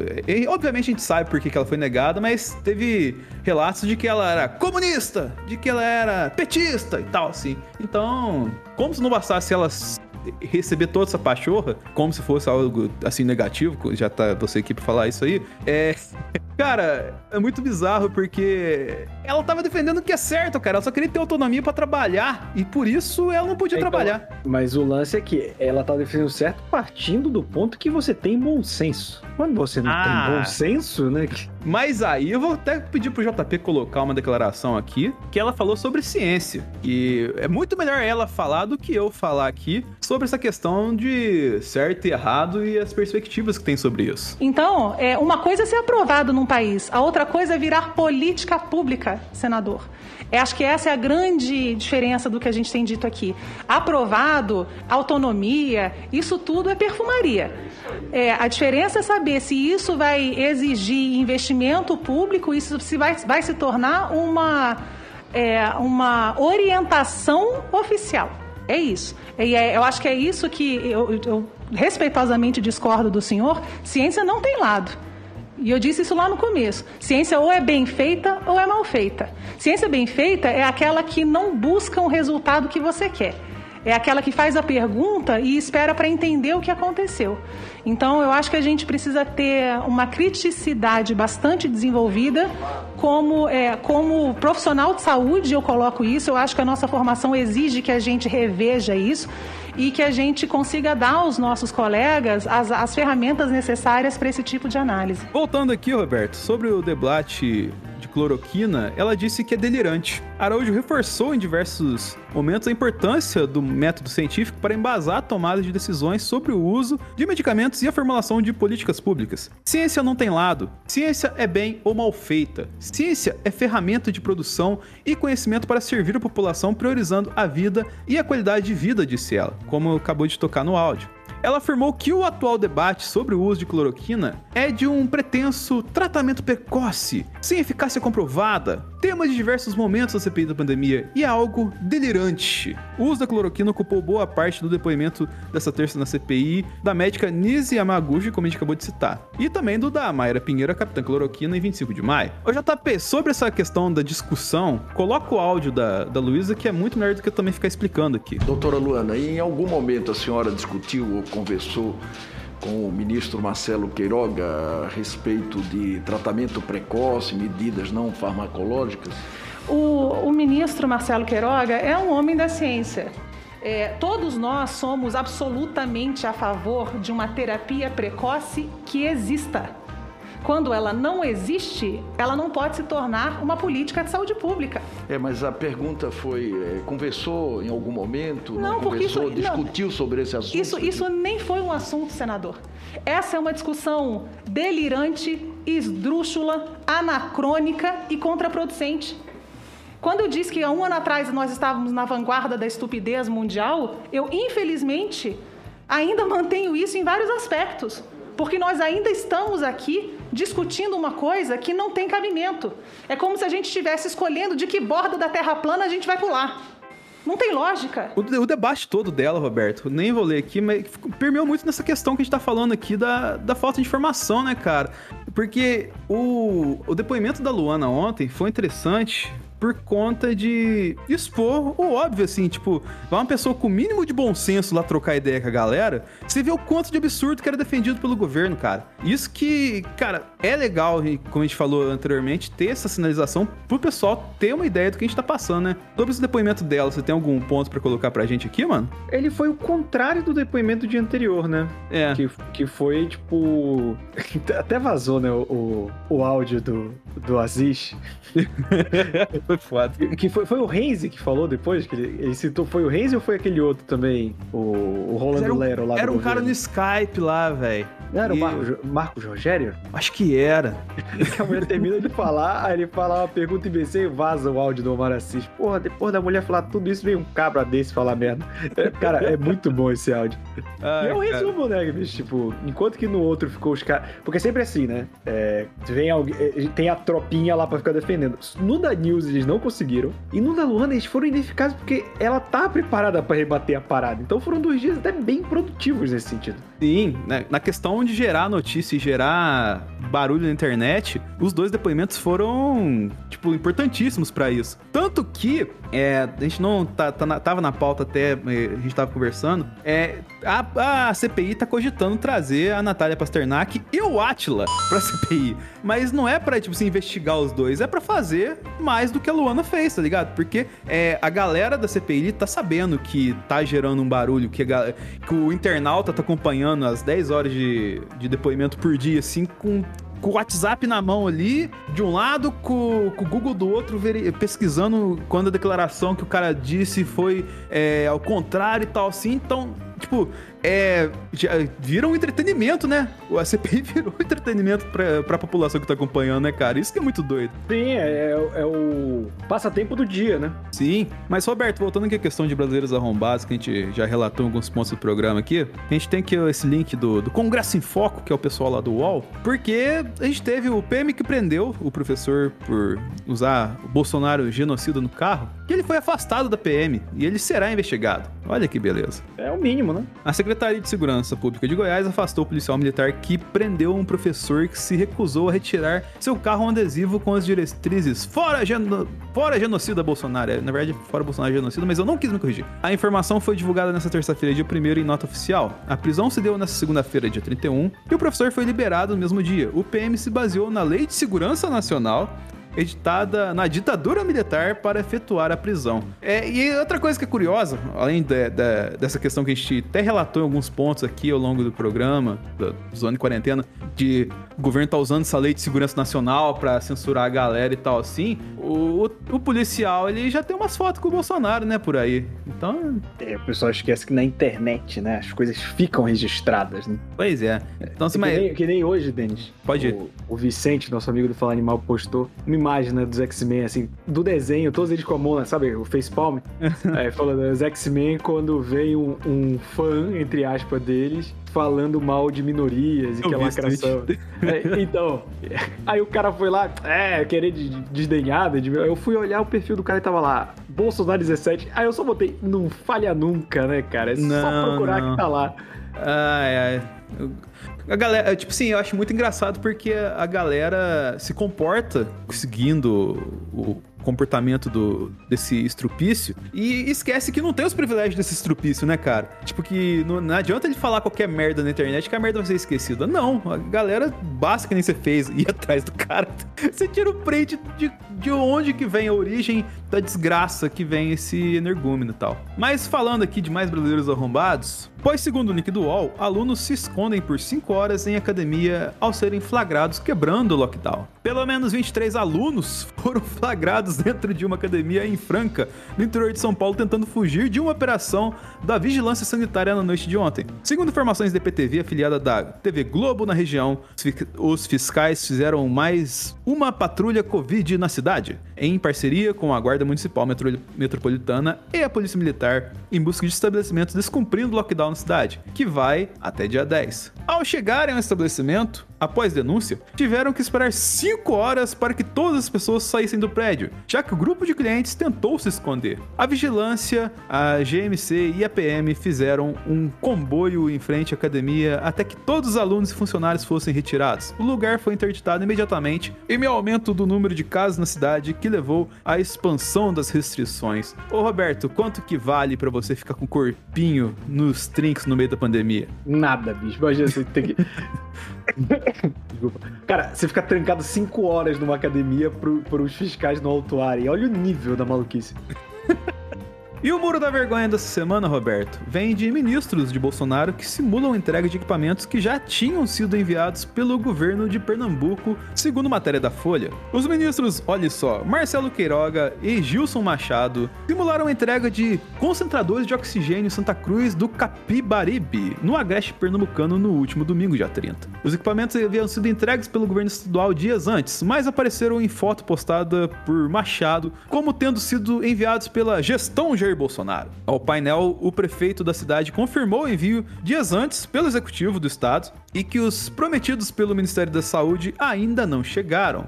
Olha só. Caraca, que filha da puta. Tipo assim, não chegou o que eles pediram, eles foram lá, bateram foto com uma parada que não era deles, tá ligado? Caralho. É tipo, é tipo um unboxing enganoso, né? É, cara. Que merda, Co- mano. comprei tal coisa no AliExpress e olha no que deu, né? É o concentrador que tinha. Na verdade, recebemos o concentrador do governo do estado. Fica a polêmica de quem deu. E enfim, recebemos cinco concentradores do governo do estado, diz Fábio Aragão do PP, prefeito de Santa Cruz do Capibaribe, única cidade de Pernambuco em que Bolsonaro venceu no segundo turno de 2018. Olha só, até, até a única cidade do Pernambuco que eh, ajudou esse jumento a estar na presidência, tá se ferrando por causa dele. Então, assim, fica o muro da vergonha de você que levantar equipamento que não existe aí pra fazer um, um marketing pra galera. E chegando aqui a sessão de fake news, essa eu acho que você até sabe de onde que vem, né, Roberto? Isso daí já tá com aquele selo holográfico. Porque é fake que MST destruiu fábrica de vacinas em 2015. Boato é antigo e tem voltado a circular em meio ao debate sobre a falta de vacinas contra a Covid-19 no Brasil. Em 2015, o que o MST destruiu foi uma fábrica de mudas e plantas. É que a reportagem repete 300 mil vezes a parada.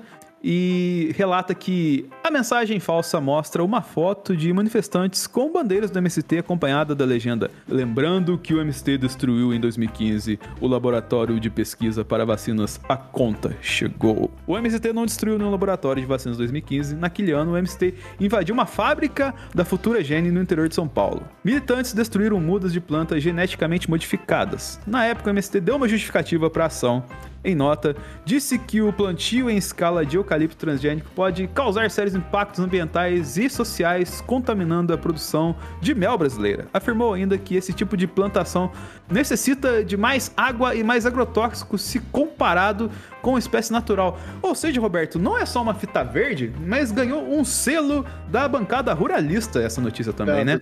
é, é, o cara falando, tipo, não é só fazenda. Primeiro é fazenda que os caras falam, aí depois é qualquer apartamento vago, agora até fábrica de vacina, né? É foda. Ai, ai. E outra fake news aqui, que é fake, que William Shakespeare, primeiro vacinado contra a Covid no Reino Unido, morreu por causa da vacina. Shakespeare, de 81 anos, foi batizado em homenagem ao famoso dramaturgo. Morreu por causa de um derrame, e não por causa da vacina. Procurado pelo G1, assessoria de imprensa do University Hospitals Coventry and Rec... Nossa senhora! Warwickshire? É isso mesmo, Roberto? Pera, pera aí, vamos, vamos ver aqui. Procurado pelo G1, pera aí, paywall, a assessoria de imprensa do University Hospitals Coventry and Warwickshire. É isso mesmo. Warwickshire, É Shire, é Shire, não é Shire, não, é Shire. É Shire, é. Tudo que é, é o condado, o condado de Warwick. É, exatamente. É aquele anão do filme, tá vendo? Informa Mas tinha, não tinha, né? O Warwick Tinha. Davis? Tinha. Tinha, por isso que ela... Maravilhoso. Informa que a morte do paciente não teve absolutamente nada a ver com a vacina. Ele infelizmente sofreu um derrame. O hospital disse que homenagens foram feitas a Shakespeare, primeiro homem no mundo a receber uma vacina contra a Covid-19, fora dos testes clínicos, após sua triste morte de derrame aos 81 anos. É, fica triste pelo Shakespeare aí, né, cara? Porque até quando saiu lá, a gente relatou aqui e tudo mais, assim. Mas, pô, era um símbolo, né, velho? Ainda, tipo, utilizando, assim, do, da, da analogia do nome do, do, do Shakespeare e tudo mais, assim. E ele, infelizmente, não, não ficou aí pra contar mais história pra galera, né? E teve repórter na Inglaterra que se confundiu, né? Pô, ele foi morrer, o negócio tava tanto dos livros dele, minha senhora. Carla, é, Escola Carla Pérez de jornalismo, né? Então- E de escola, já diria Carla Pérez, né? Exatamente. Chegando ao nosso bloco cultural e de notícias aqui esportivas e afins, a gente tem uma notícia aqui do Tem Mais Discos Que Amigos, que show punk nos Estados Unidos cobra 5 mil a mais em ingresso para não vacinados. Punk mesmo a se proteger contra a Covid-19. E um promotor de eventos na Flórida, nos Estados Unidos, resolveu deixar isso bem claro em uma atitude que, com o perdão da repetição, é pra lá de punk. Cara tá viajando na hora de escrever as paradas. Proibido de de alguma maneira, né? é.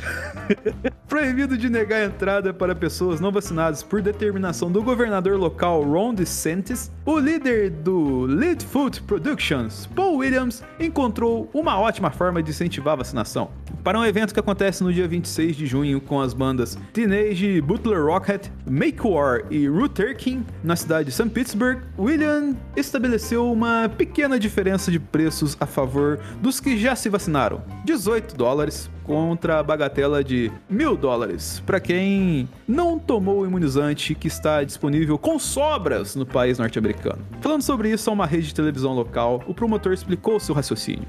Nós estamos tentando fazer um show de maneira segura. E eles deveriam ir se vacinar para proteger a si mesmos e as suas famílias e suas comunidades. Eu também queria que o evento fosse uma campanha pela vacina para fazer como tirar do muro os que estão em cima do muro. Eu queria fazer com que os jovens que querem ir a shows recebessem suas vacinas. Por enquanto ainda não houve a compra de nenhum ingresso no valor mais alto, mas o promotor garante que vai respeitar a legislação local e tratar qualquer comprador como todo mundo, entre aspas, caso alguém resolva aparecer por lá. E Roberto, é, primeiro que isso provavelmente vai ser cada vez mais recorrente, né? Tipo de você Tá, você quer ir no lugar e não tomou vacina? Beleza, você vai pagar muito mais, porque você tá colocando a, a galera em risco. Só que tá, é, rola umas paradas que é meio. Eu já não sei falar isso de verdade, mas eu sei relatar. É, aconteceu, na verdade, algumas semanas atrás, que o, James Hetfield, do Metallica, ele falou que não tem certeza se vai se vacinar. Mas ele falou que é muito mais uma questão, tipo, de família dele que ser criada sobre uma questão de política anti-vax, assim, que tem algumas questões religiosas e tal, assim. Só que, cara, independente disso, e olha que eu tô com o ingresso do Metallica comprado aqui, eu só não rasgo essa bosta porque foi caro. É, a galera tem que saber influenciar as outras pessoas também, né, cara? É, quando, quando eu vi essa notícia na pauta, eu pensei, pô, que sacanagem, né? Tipo, não devia nem aceitar, mas como é restrição do governo, aí eu acho que tinha que cobrar até mais. Pois é. E chegamos aqui, eu queria até ouvir uma vozinha do Thiago, porque a gente vai falar de Olimpíada, Roberto. É. Ninguém aguenta mais, bicho. Não aguenta mais. Pois, segundo o UOL, Tóquio 2020 perde quase 10 mil voluntários a 40 dias de abertura. Cerca de 10 mil dos 80 mil voluntários previstos para trabalhar nos Jogos Olímpicos desistiram nos últimos meses, revelando os organizadores a 50 dias para a abertura do evento. O diretor-geral de Tóquio 2020, Toshiro Muto, admitiu que a preocupação se deve ao agravamento da pandemia no país, que vive uma, entre aspas, quarta onda de contaminações. Acredito não, acredito que não há dúvida de que uma das razões é a preocupação com as infecções por coronavírus, afirmou. Outros retiraram por motivos de calendário depois que os jogos foram adiados por um ano ou para protestar contra os comentários sexistas do ex-presidente da Tóquio 2020, Yoshiro Mori, que foi forçado a renunciar em fevereiro e foi substituído por Seiko Hashimoto. Alguns voluntários também podem estar entre os cerca de 80% de japoneses que se opõem à realização dos jogos esse ano. De acordo com pesquisas nacionais em Tóquio, a distribuição é mais uniforme, 50-50 entre apoiadores e opositores. Roberto, 50-50, é os caras que enganam quem, né, velho?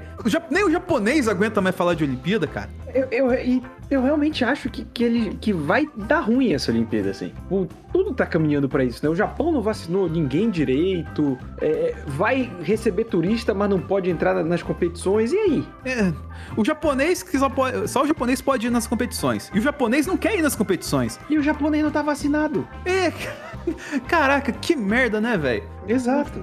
Faz sentido essa porra, velho. Então, assim, tá na hora o japonês voltar a catar lixo nos estádios brasileiros aqui. Pode vir aqui que tem Serra Dourada lá pra limpar lá, eles vão fazer jogo lá, né? Então, falando em Serra Dourada, Copa América, Roberto. Haja coração, amigo. Comembol divulga tabela da Copa América. Brasil estreia numa Negarrincha, depois faz dois jogos no Newton Santos e encerra a primeira fase em Goiânia. Maracanã recebe só a final. E assim, é, teve todo o rolê que eu vou, eu não vou ler na notícia aqui, eu vou resumir, porque a Copa América ser sediada na Colômbia e na Argentina, correto? Sim. A Colômbia está passando por um caos lá sobre protestos e tudo mais, algumas questões ligadas a questões financeiras que eles mexeram lá no pessoal e também questões ligadas à pandemia. Então não está seguro ter um evento na Colômbia. Inclusive, eventos na Colômbia desse tipo não serem seguros acabam sendo recorrentes, né? Teve Copa cancelada desse jeito, Copa do Mundo, assim. E aí sobrou para Argentina fazer a Copa América. Só que a Argentina está sofrendo com o coronavírus também e falou que sanitariamente não é correto receber a Copa América neste ano. E aí, até segundo ponto, assim, a Argentina também tinha desistido. Só que eu acho que não passou nem 24 horas disso. E o Brasil recebeu um e-mail e em menos de 10 horas confirmou que vai realizar a Copa América neste país, nas, nos estados de, do Rio de Janeiro, de Goiânia, de Cuiabá, de Brasília. E isso foi confirmado, inclusive, pelo presidente da República ontem, na sua declaração oficial em cadeia nacional, que a gente vai receber sim a Copa América porque a gente tem condições para isso e tudo mais. Então, cara, assim, é. O que, a gente vai falar disso tudo aí, cara? É... Eu vou falar o quê, Roberto? Não tenho o que falar, cara.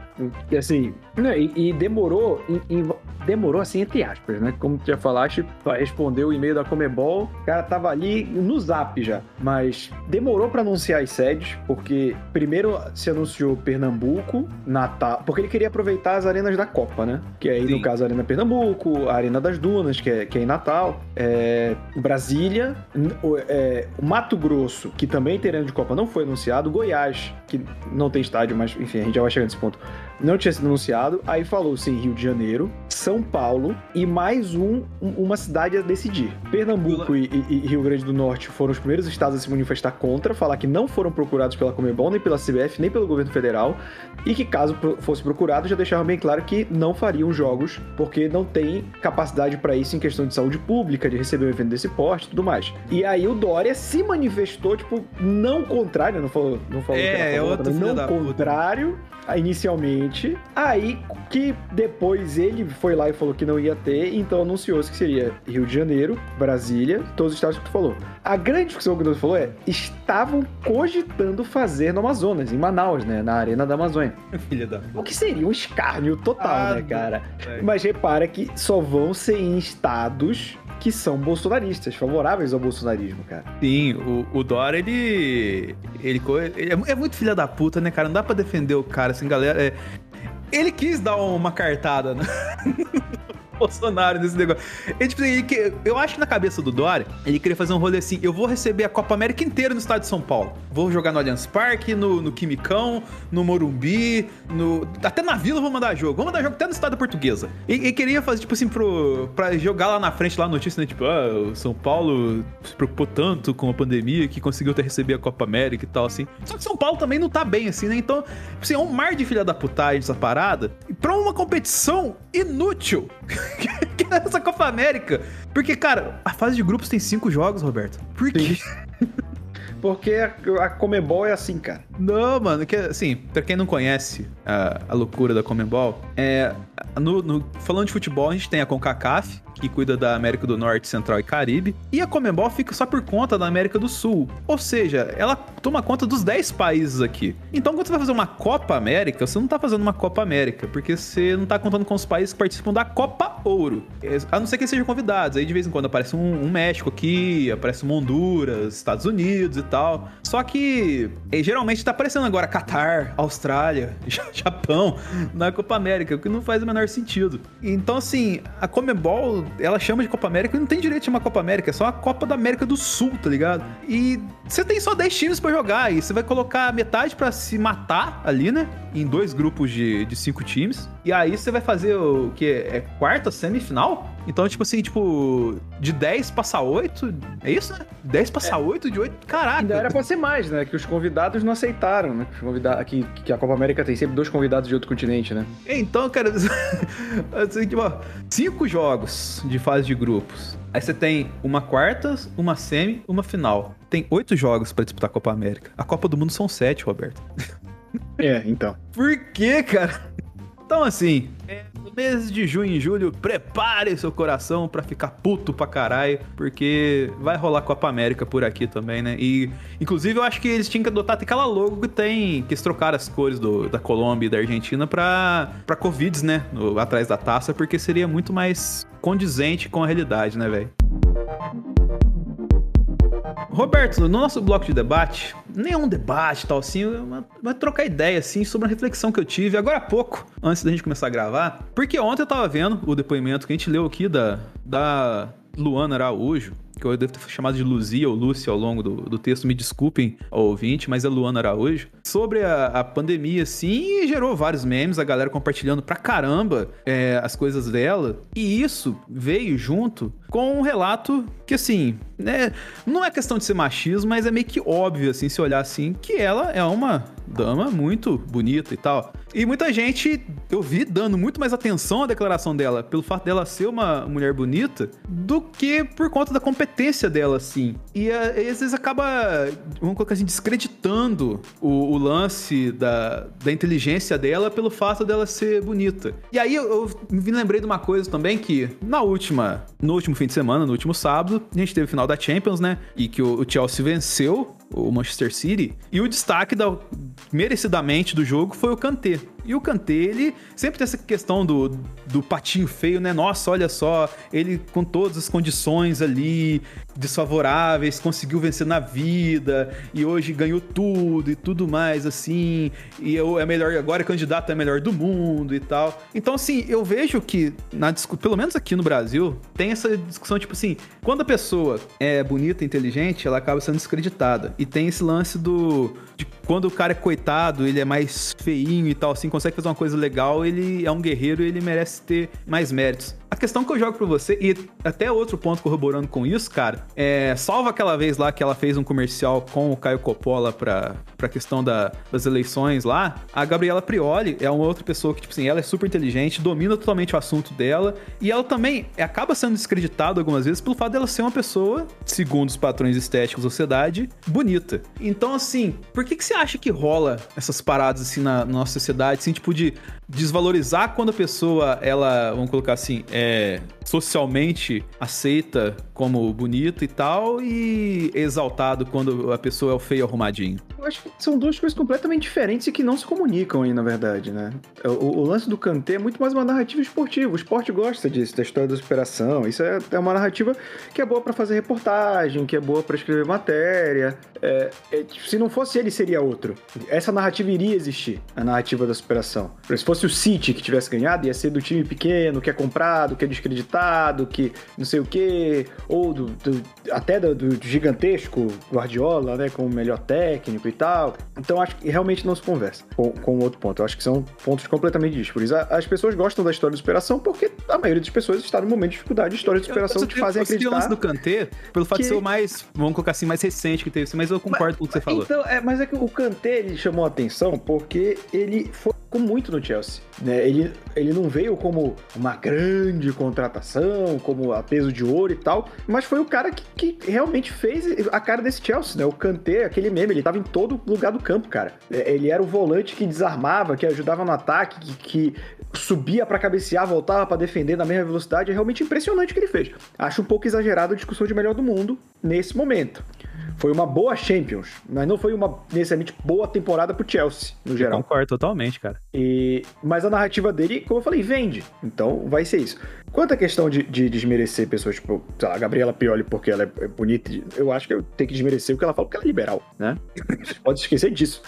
É, ela só parece uma pessoa mais razoável porque ela tá do lado do Caio Coppola e o Caio Coppola, se der um, um, um copo, ele não consegue fazer um O, sabe? É, ele realmente é um ser humano lastimável. Mas eu acho que ela cai naquele limbo de é, ela tá batendo nessa, nessa direita mais burra bolsonarista, então para eles ela vai ser esquerdista, só que ela não é esquerdista, sabe? Então é, eu acho que cai mais nisso do que na, na questão. Ninguém acha que ela é a Luciana Gimenez, por exemplo. Não. Uma, entende? É mais uma questão de viés político eu acho. Mas é... o lance dela e da Luana, você não vê uma semelhança? Tipo assim, tipo, da galera dar uma desmerecida de vez em quando por causa. Galera que eu falo, não tô falando a gente. Mas, tipo assim, a galera dá uma desmerecida porque, pô, é, é uma moça bonita falando tal assim. Não, não quer dizer que ela tá certa e tal, assim. Como se o bonito fosse burro, tá ligado? É, mas é uma. É tipo, sabe quando você vê Garotos Perdidos? Lembra Garotos Perdidos? Sim. E aí tem aquele cara gigante tocando saxofone no início do filme. Uhum. E aí você pensa, isso não faz muito sentido, porque a gente acha que um cara daquele tamanho não tem habilidades artísticas, né?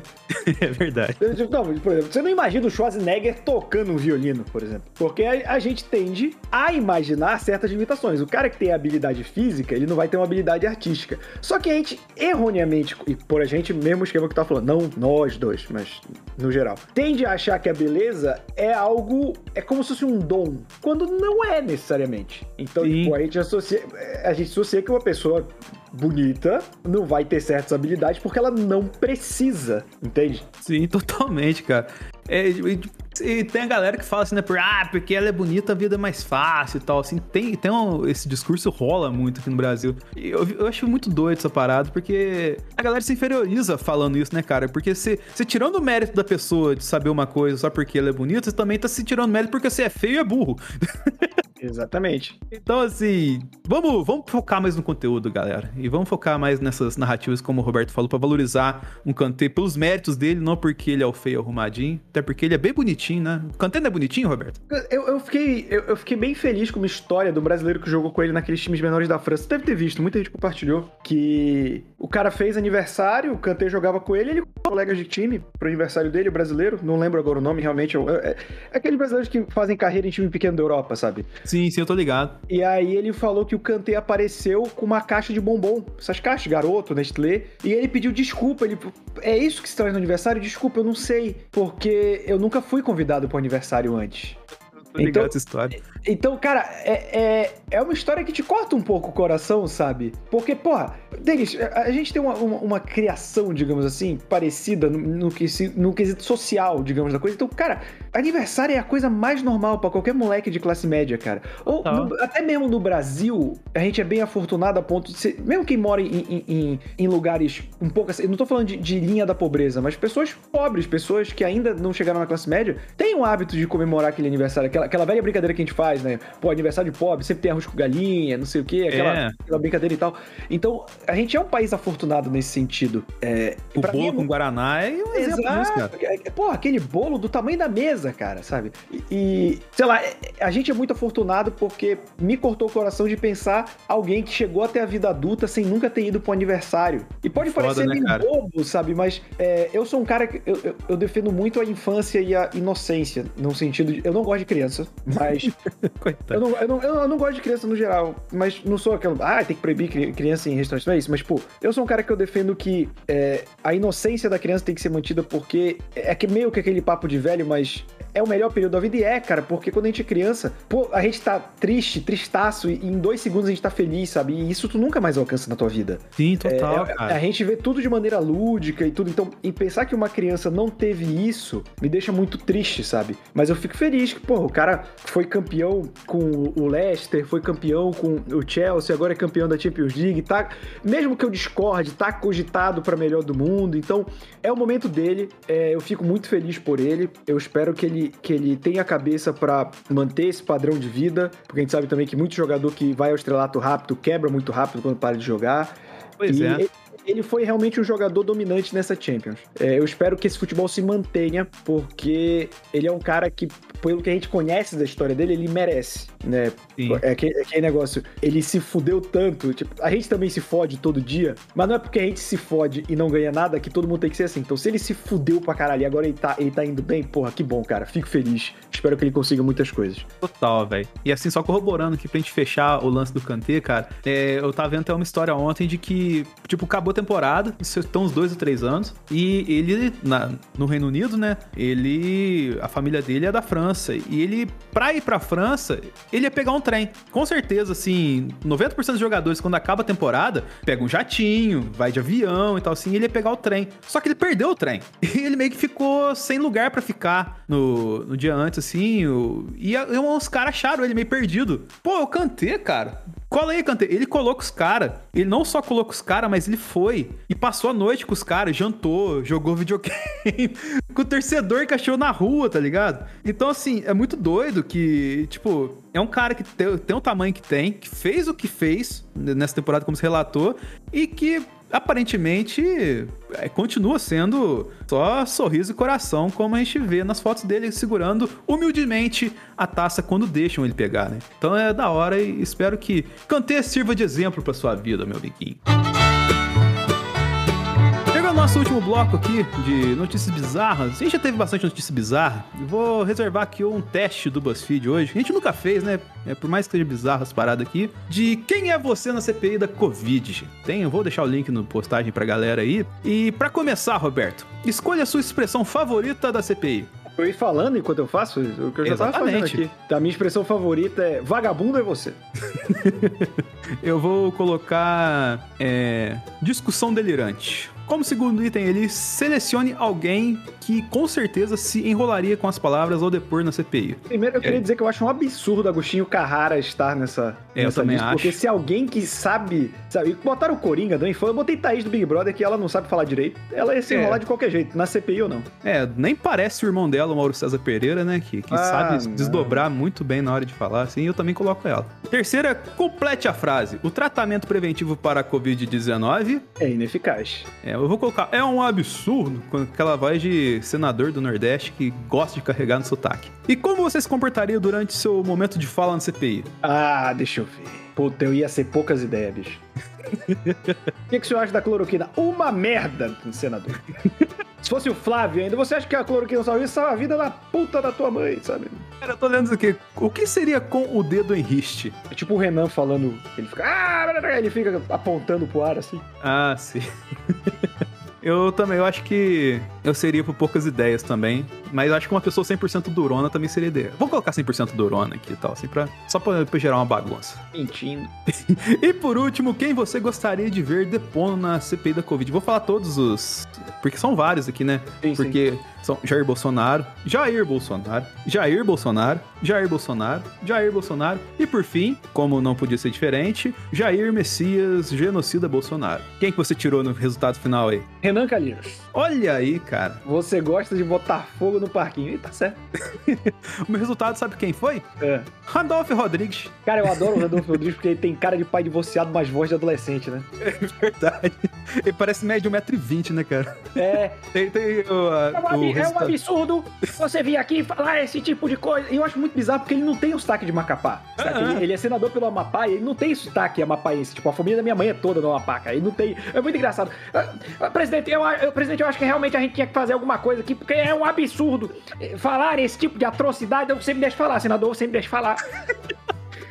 Maravilhoso. E o, a descrição do Randolfo Rodrigues é: você é muito nervoso, cara. Calma.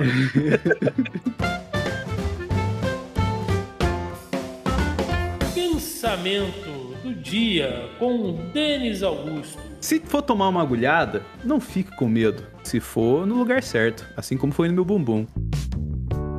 Dicas de amor. Recadinho do coração com o Roberto II. O recadinho do coração é: se possível, não namore alguém com a voz do Randolph Rodrigues, porque você vai querer rir ah, toda hora.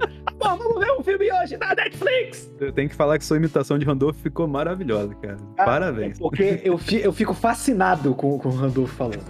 É, é, pra, pra mim é um evento. Chegamos ao final de mais um Zona em Quarentena, mas sem antes deixar aqui os nossos jabazinhos aqui. Hoje no analisador, eu vou começar por mim aqui, a gente soltou um vídeo cheio de, de viagens durante o MCU Louco de Meu Deus, pra tentar explicar como o Capitão América devolveu as joias do infinito. Seguindo aquelas artes do, do boneco lá que fez sucesso esses dias pra trás. Se não seria tão simples lá, então dá um colo no analisador pra você ver de uma forma mais coerente como seria feito. Além das lives que a gente vai fazer de Loki também, de Bad Batch, então acompanha lá, youtube.com.br DenisOvader. O Sala da Discordia volta na próxima semana junto com a volta do, do Thiago, pra ele conseguir postar plenamente tudo mais e tal. Mas eu queria saber o que que tá rolando nas suas 300 mil produções, Roberto II. O que que você tem de jabá pra gente aí? Mas é muita coisa, viu? Que eu tô, como sempre, quem gostou de me ouvir falando besteira aqui, eu também falo besteira lá no youtube.com.br Hora Suave, que tem vídeo falando de série, quadrinho, cinema, videogame e tudo mais. Né? A gente tá falando bastante de quadrinho, tem vídeo saindo aí com uma frequência muito boa. Toda sexta-feira eu também tô com o Momento Suave, que é o resumo de notícias da cultura pop, junto com meu amigo Leonardo Vicente, a Enciclopédia Viva dos Quadrinhos, que começou o podcast dele, o Fala Animal, que tá aqui na casa, aqui no Zona E. Muito Então- bom também. A cada 15 dias você tem o melhor do conteúdo nerd com, com o Vicente. Cara, o Vicente ele é realmente um estudioso, um catedrático do mundo nerd. Ele tem referência que ninguém mais pega. E, Sabe uma, co- sabe uma coisa que eu sinto Opa. falta, só interrompendo seu jabá? claro, De sentar na mesa com o Vicente e ouvir ele falando as merdas enquanto ele tá tomando uma gelosa. pô, é muito bom, né, cara? Ele fala com gosto. Sim. sim. Mas complementei, Roberto. E também tô a cada 15 dias lá no Mansão N falando de Batman. E é isso aí. E, logicamente, o agradecimento maior a esse programa e um pedido de desculpas, porque ele sabe muito bem disso, que é muito mais difícil editar eu lendo do que o Thiago, no nosso querido e amado JP da Amado. Sabe por quê, Roberto? Porque JP noivou! Olha só, rapaz! Parabéns pra JP Moraes, agora um homem definitivamente comprometido e que vai espalhar muito amor, carinho, assim como ele espalha na vida dele, nas edições protagonizadas pela Audio Heroes, que sempre traz tudo de bom pra você fazer um podcast com qualidade profissional, cheio de detalhes, nuances, vinhetas, roteirização, produção e tudo que a Audio Heroes é capaz de fornecer para vocês. E para fazer esse trabalho em conjunto com a gente, é, o JP sempre oferece algum tipo de desconto através de cupons pra gente, né? Eu gostaria de saber de você, Roberto II. Qual cupom JP vai oferecer pra gente nessa semana? É, cupom JP Voz Fina. Pra você poder pedir pra editar o podcast mais ou menos assim. Exatamente, então com o cupom JP Voz Fina você tem um desconto maroto para trabalhar com a Audio Heroes, assim como fazemos semanalmente neste podcast, neste site que Semana que vem contará com seu titular novamente, Thiago de Almeida da Silva e Romão, aqui no, no do programa. Agradecendo vocês por estarem conosco nessa semana um tanto quanto peculiar e desejando vacina no ombro, vacina no bumbum e jacarés felizes por aí em mais uma semana aqui no Zona em Quarentena. Até a próxima!